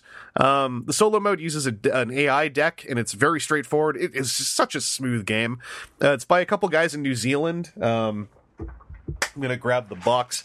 Uh, Shem Phillips and S J McDonald. I've got interested in their stuff due to some YouTube videos I started watching about this topic. Uh, and I, I like their style a whole lot. Um, I'm uh, I'm hoping to soon try out Circadian's First Light, which is S J McDonald's sci-fi game, which apparently also has a very good solo mode. I, I have heard uh, some of my uh, coworkers have been talking very highly about that game. Oh, I I love the art style. A lot of people don't like it. The art style makes me think of specifically pre-Space Quest four Space Quest. Uh, and I, I'm digging it a lot. You put a ladder in your pocket. Ow. Yeah. As you do. Uh, I'm going to have a robot boxing match. Those are good games. Um, and the, the the one other thing I wanted to touch on is I played uh, I was playing this game called Hoplomachus Origins, and I'm really there's a company called Chip Theory Games where all their games, they don't use cardboard in anything except for like the box and the rule book. Uh, all their cards are plastic. All of their pieces are poker chips with uh, with labels applied, and all of their they, everything is neoprene and poker chips. Uh, oh, interesting. So it's all very heavy, very tactile, satisfying, and it makes all of their games ridiculously expensive. Uh, Hoplomachus Origins is part of a big series. The Hoplomachus series is like gladiators fighting each other, uh, and it's the cheapest one. It's like the quote-unquote entry version, but uh, it has a solo mode, which is a bunch of trials where it's like little sort of like puzzle solving in a way uh, through a combat system that's very straightforward to play. It's dice rolling. Uh, there's like cheaper um lighter poker chips that you use for health, which means that the more health points a character has, the taller they are as a stack of poker chips. Um and it's like I got it for like fifty bucks Canadian. It's, it's it seems to be more expensive in a lot of places, but like it's you get a big you get a big stack of poker chips you could kill somebody with, and like three neoprene mats. Um and yeah, I'm getting really won over by their stuff, which is very dangerous because their their games are all very expensive because they're full of heavy stuff. Uh, but it's that tactile aspect that is part of what I am enjoying about playing games that are away from a screen. Um, Yeah, that that's the type of board game that if you if you're trying to get it off a shelf and it slips, you're gonna get hurt. I mean, they got a their current their current new game is called Cloudspire. It is a combination MOBA tower defense tabletop yes. game. Yes, I have played it. You've played it? I played it. I Man. had no idea what was going on. Yeah, it's that's a game where I'm like, that is the, like I'm I'm into Hoplomachus. I am probably gonna go in on Too Many Bones, which is their R P G system, because it's it looks really cool. It's a lot of like character building with neoprene mats that are filled with cutouts for dice. Uh, but Cloudspire is their big push. It has some real big hype, and every time I've tried to, I have actively tried to get myself into wanting to get this ridiculously expensive game.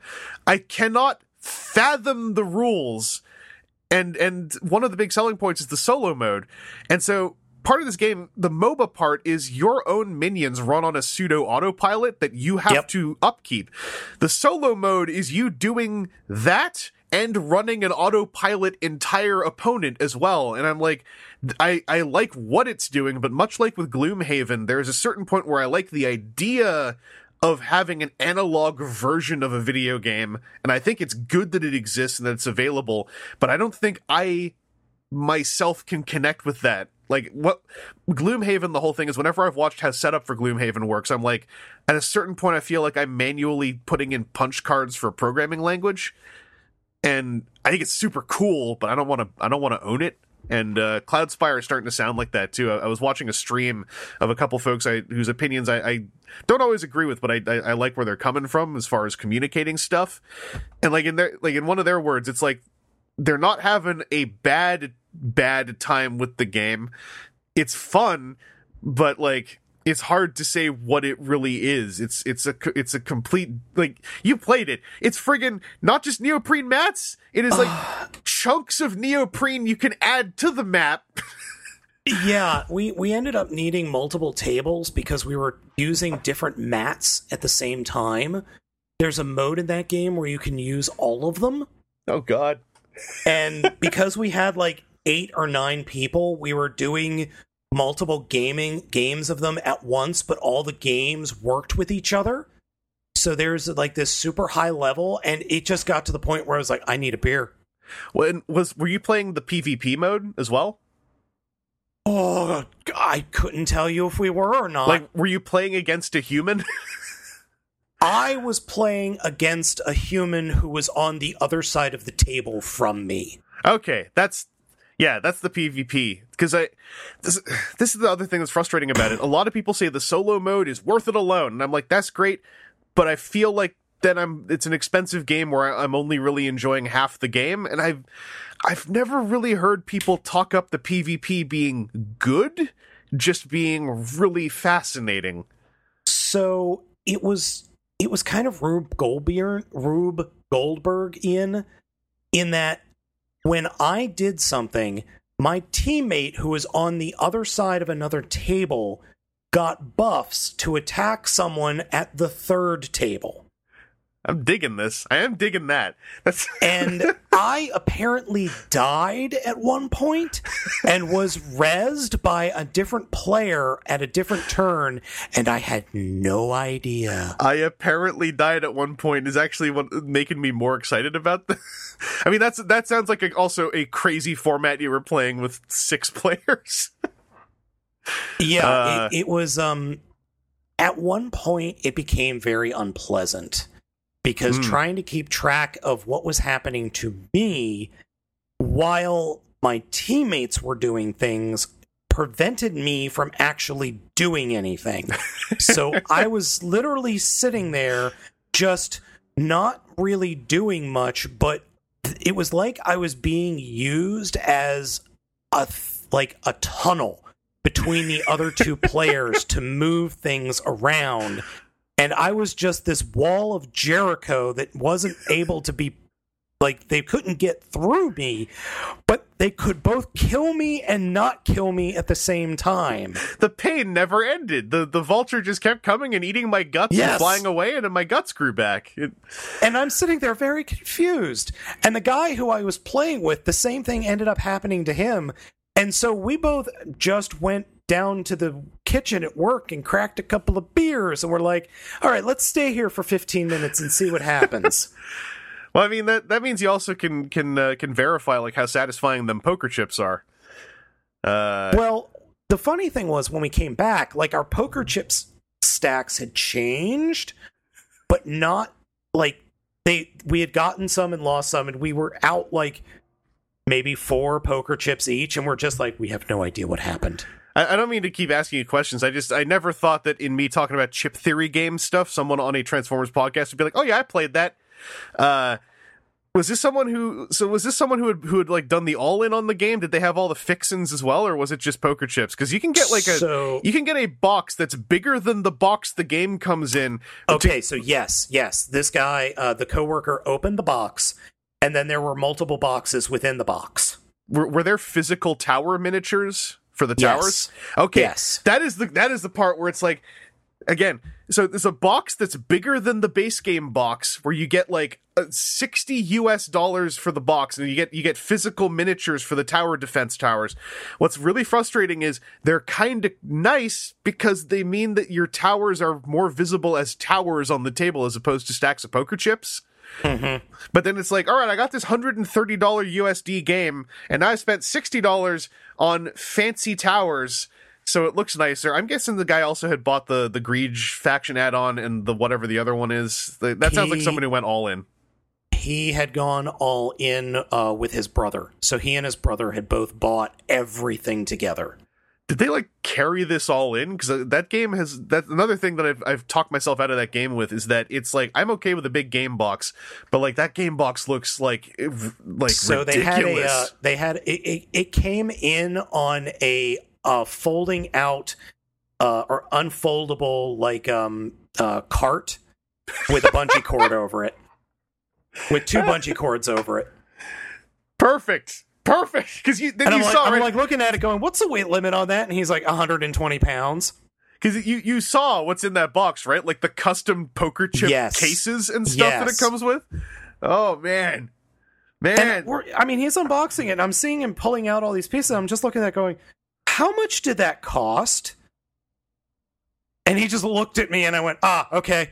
I mean, they, they just had a Kickstarter for like another four expansions for that game. Oh, God. Uh, which I which they're I gonna, maybe put in a five dollars thing on so I could get into their pledge manager to get stuff from Too Many Bones. They're uh, going to need a bigger box. They're going to need a bigger box. There's two more faction updates, another box of towers for the two new factions. Uh, and I think two other expand. Anyway, Chip Theory Games. That's kind of their thing. They have interest. They have they have really out there ideas on the back of tremendously attractive uh, components, and also often like like from what I've read, often it's easy for their games to get wildly out of control in some variants, like with Cloudspire. Uh, so it's it's how I've like I've like hemmed and hawed on Cloudspire so much. When I'm like, I think I'm going to be happy with Hoplomachus and, and playing around with Too Many Bones. Cloudspire feels like I would need to have a cart and five other people who I could wheel the cart over to to feel like I'm getting my money's worth out of it.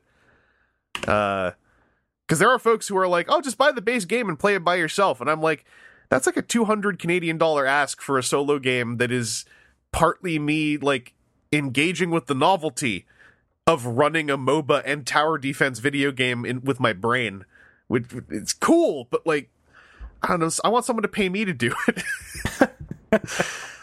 uh, anyway, yeah. We, sorry, we, I, I, that, that went a lot longer than we, I thought. We, but uh, boy, howdy. We, reg- we regret to inform you that the Chris Chris.exe has stopped responding. It's friggin'. Oh yeah, I played Cloudspire. Oh. Do you remember what faction you were at all? Did they even show you? The purple one. Ah, oh, yes, the, the purple one. Uh, I saw on the stream that like the faction sheets, it's not just a faction sheet, it's a double-sided faction sheet in very small font size, and then there's another sheet with the general abilities as well. To go so with as a so as a joke, they had a like a little old-fashioned scroll in the uh, in the box that his brother had made. And he dropped the scroll and it rolled like ten feet away from us. And he's like, okay, these are the rules. I mean, also another Chip Theory Games thing, which I have now seen in the couple other games I've messed with. Their rule books This kind of goes off the instructions thing. Last thing I'll say, their rule books read like they were written by people who had just spent like a year playtesting the game.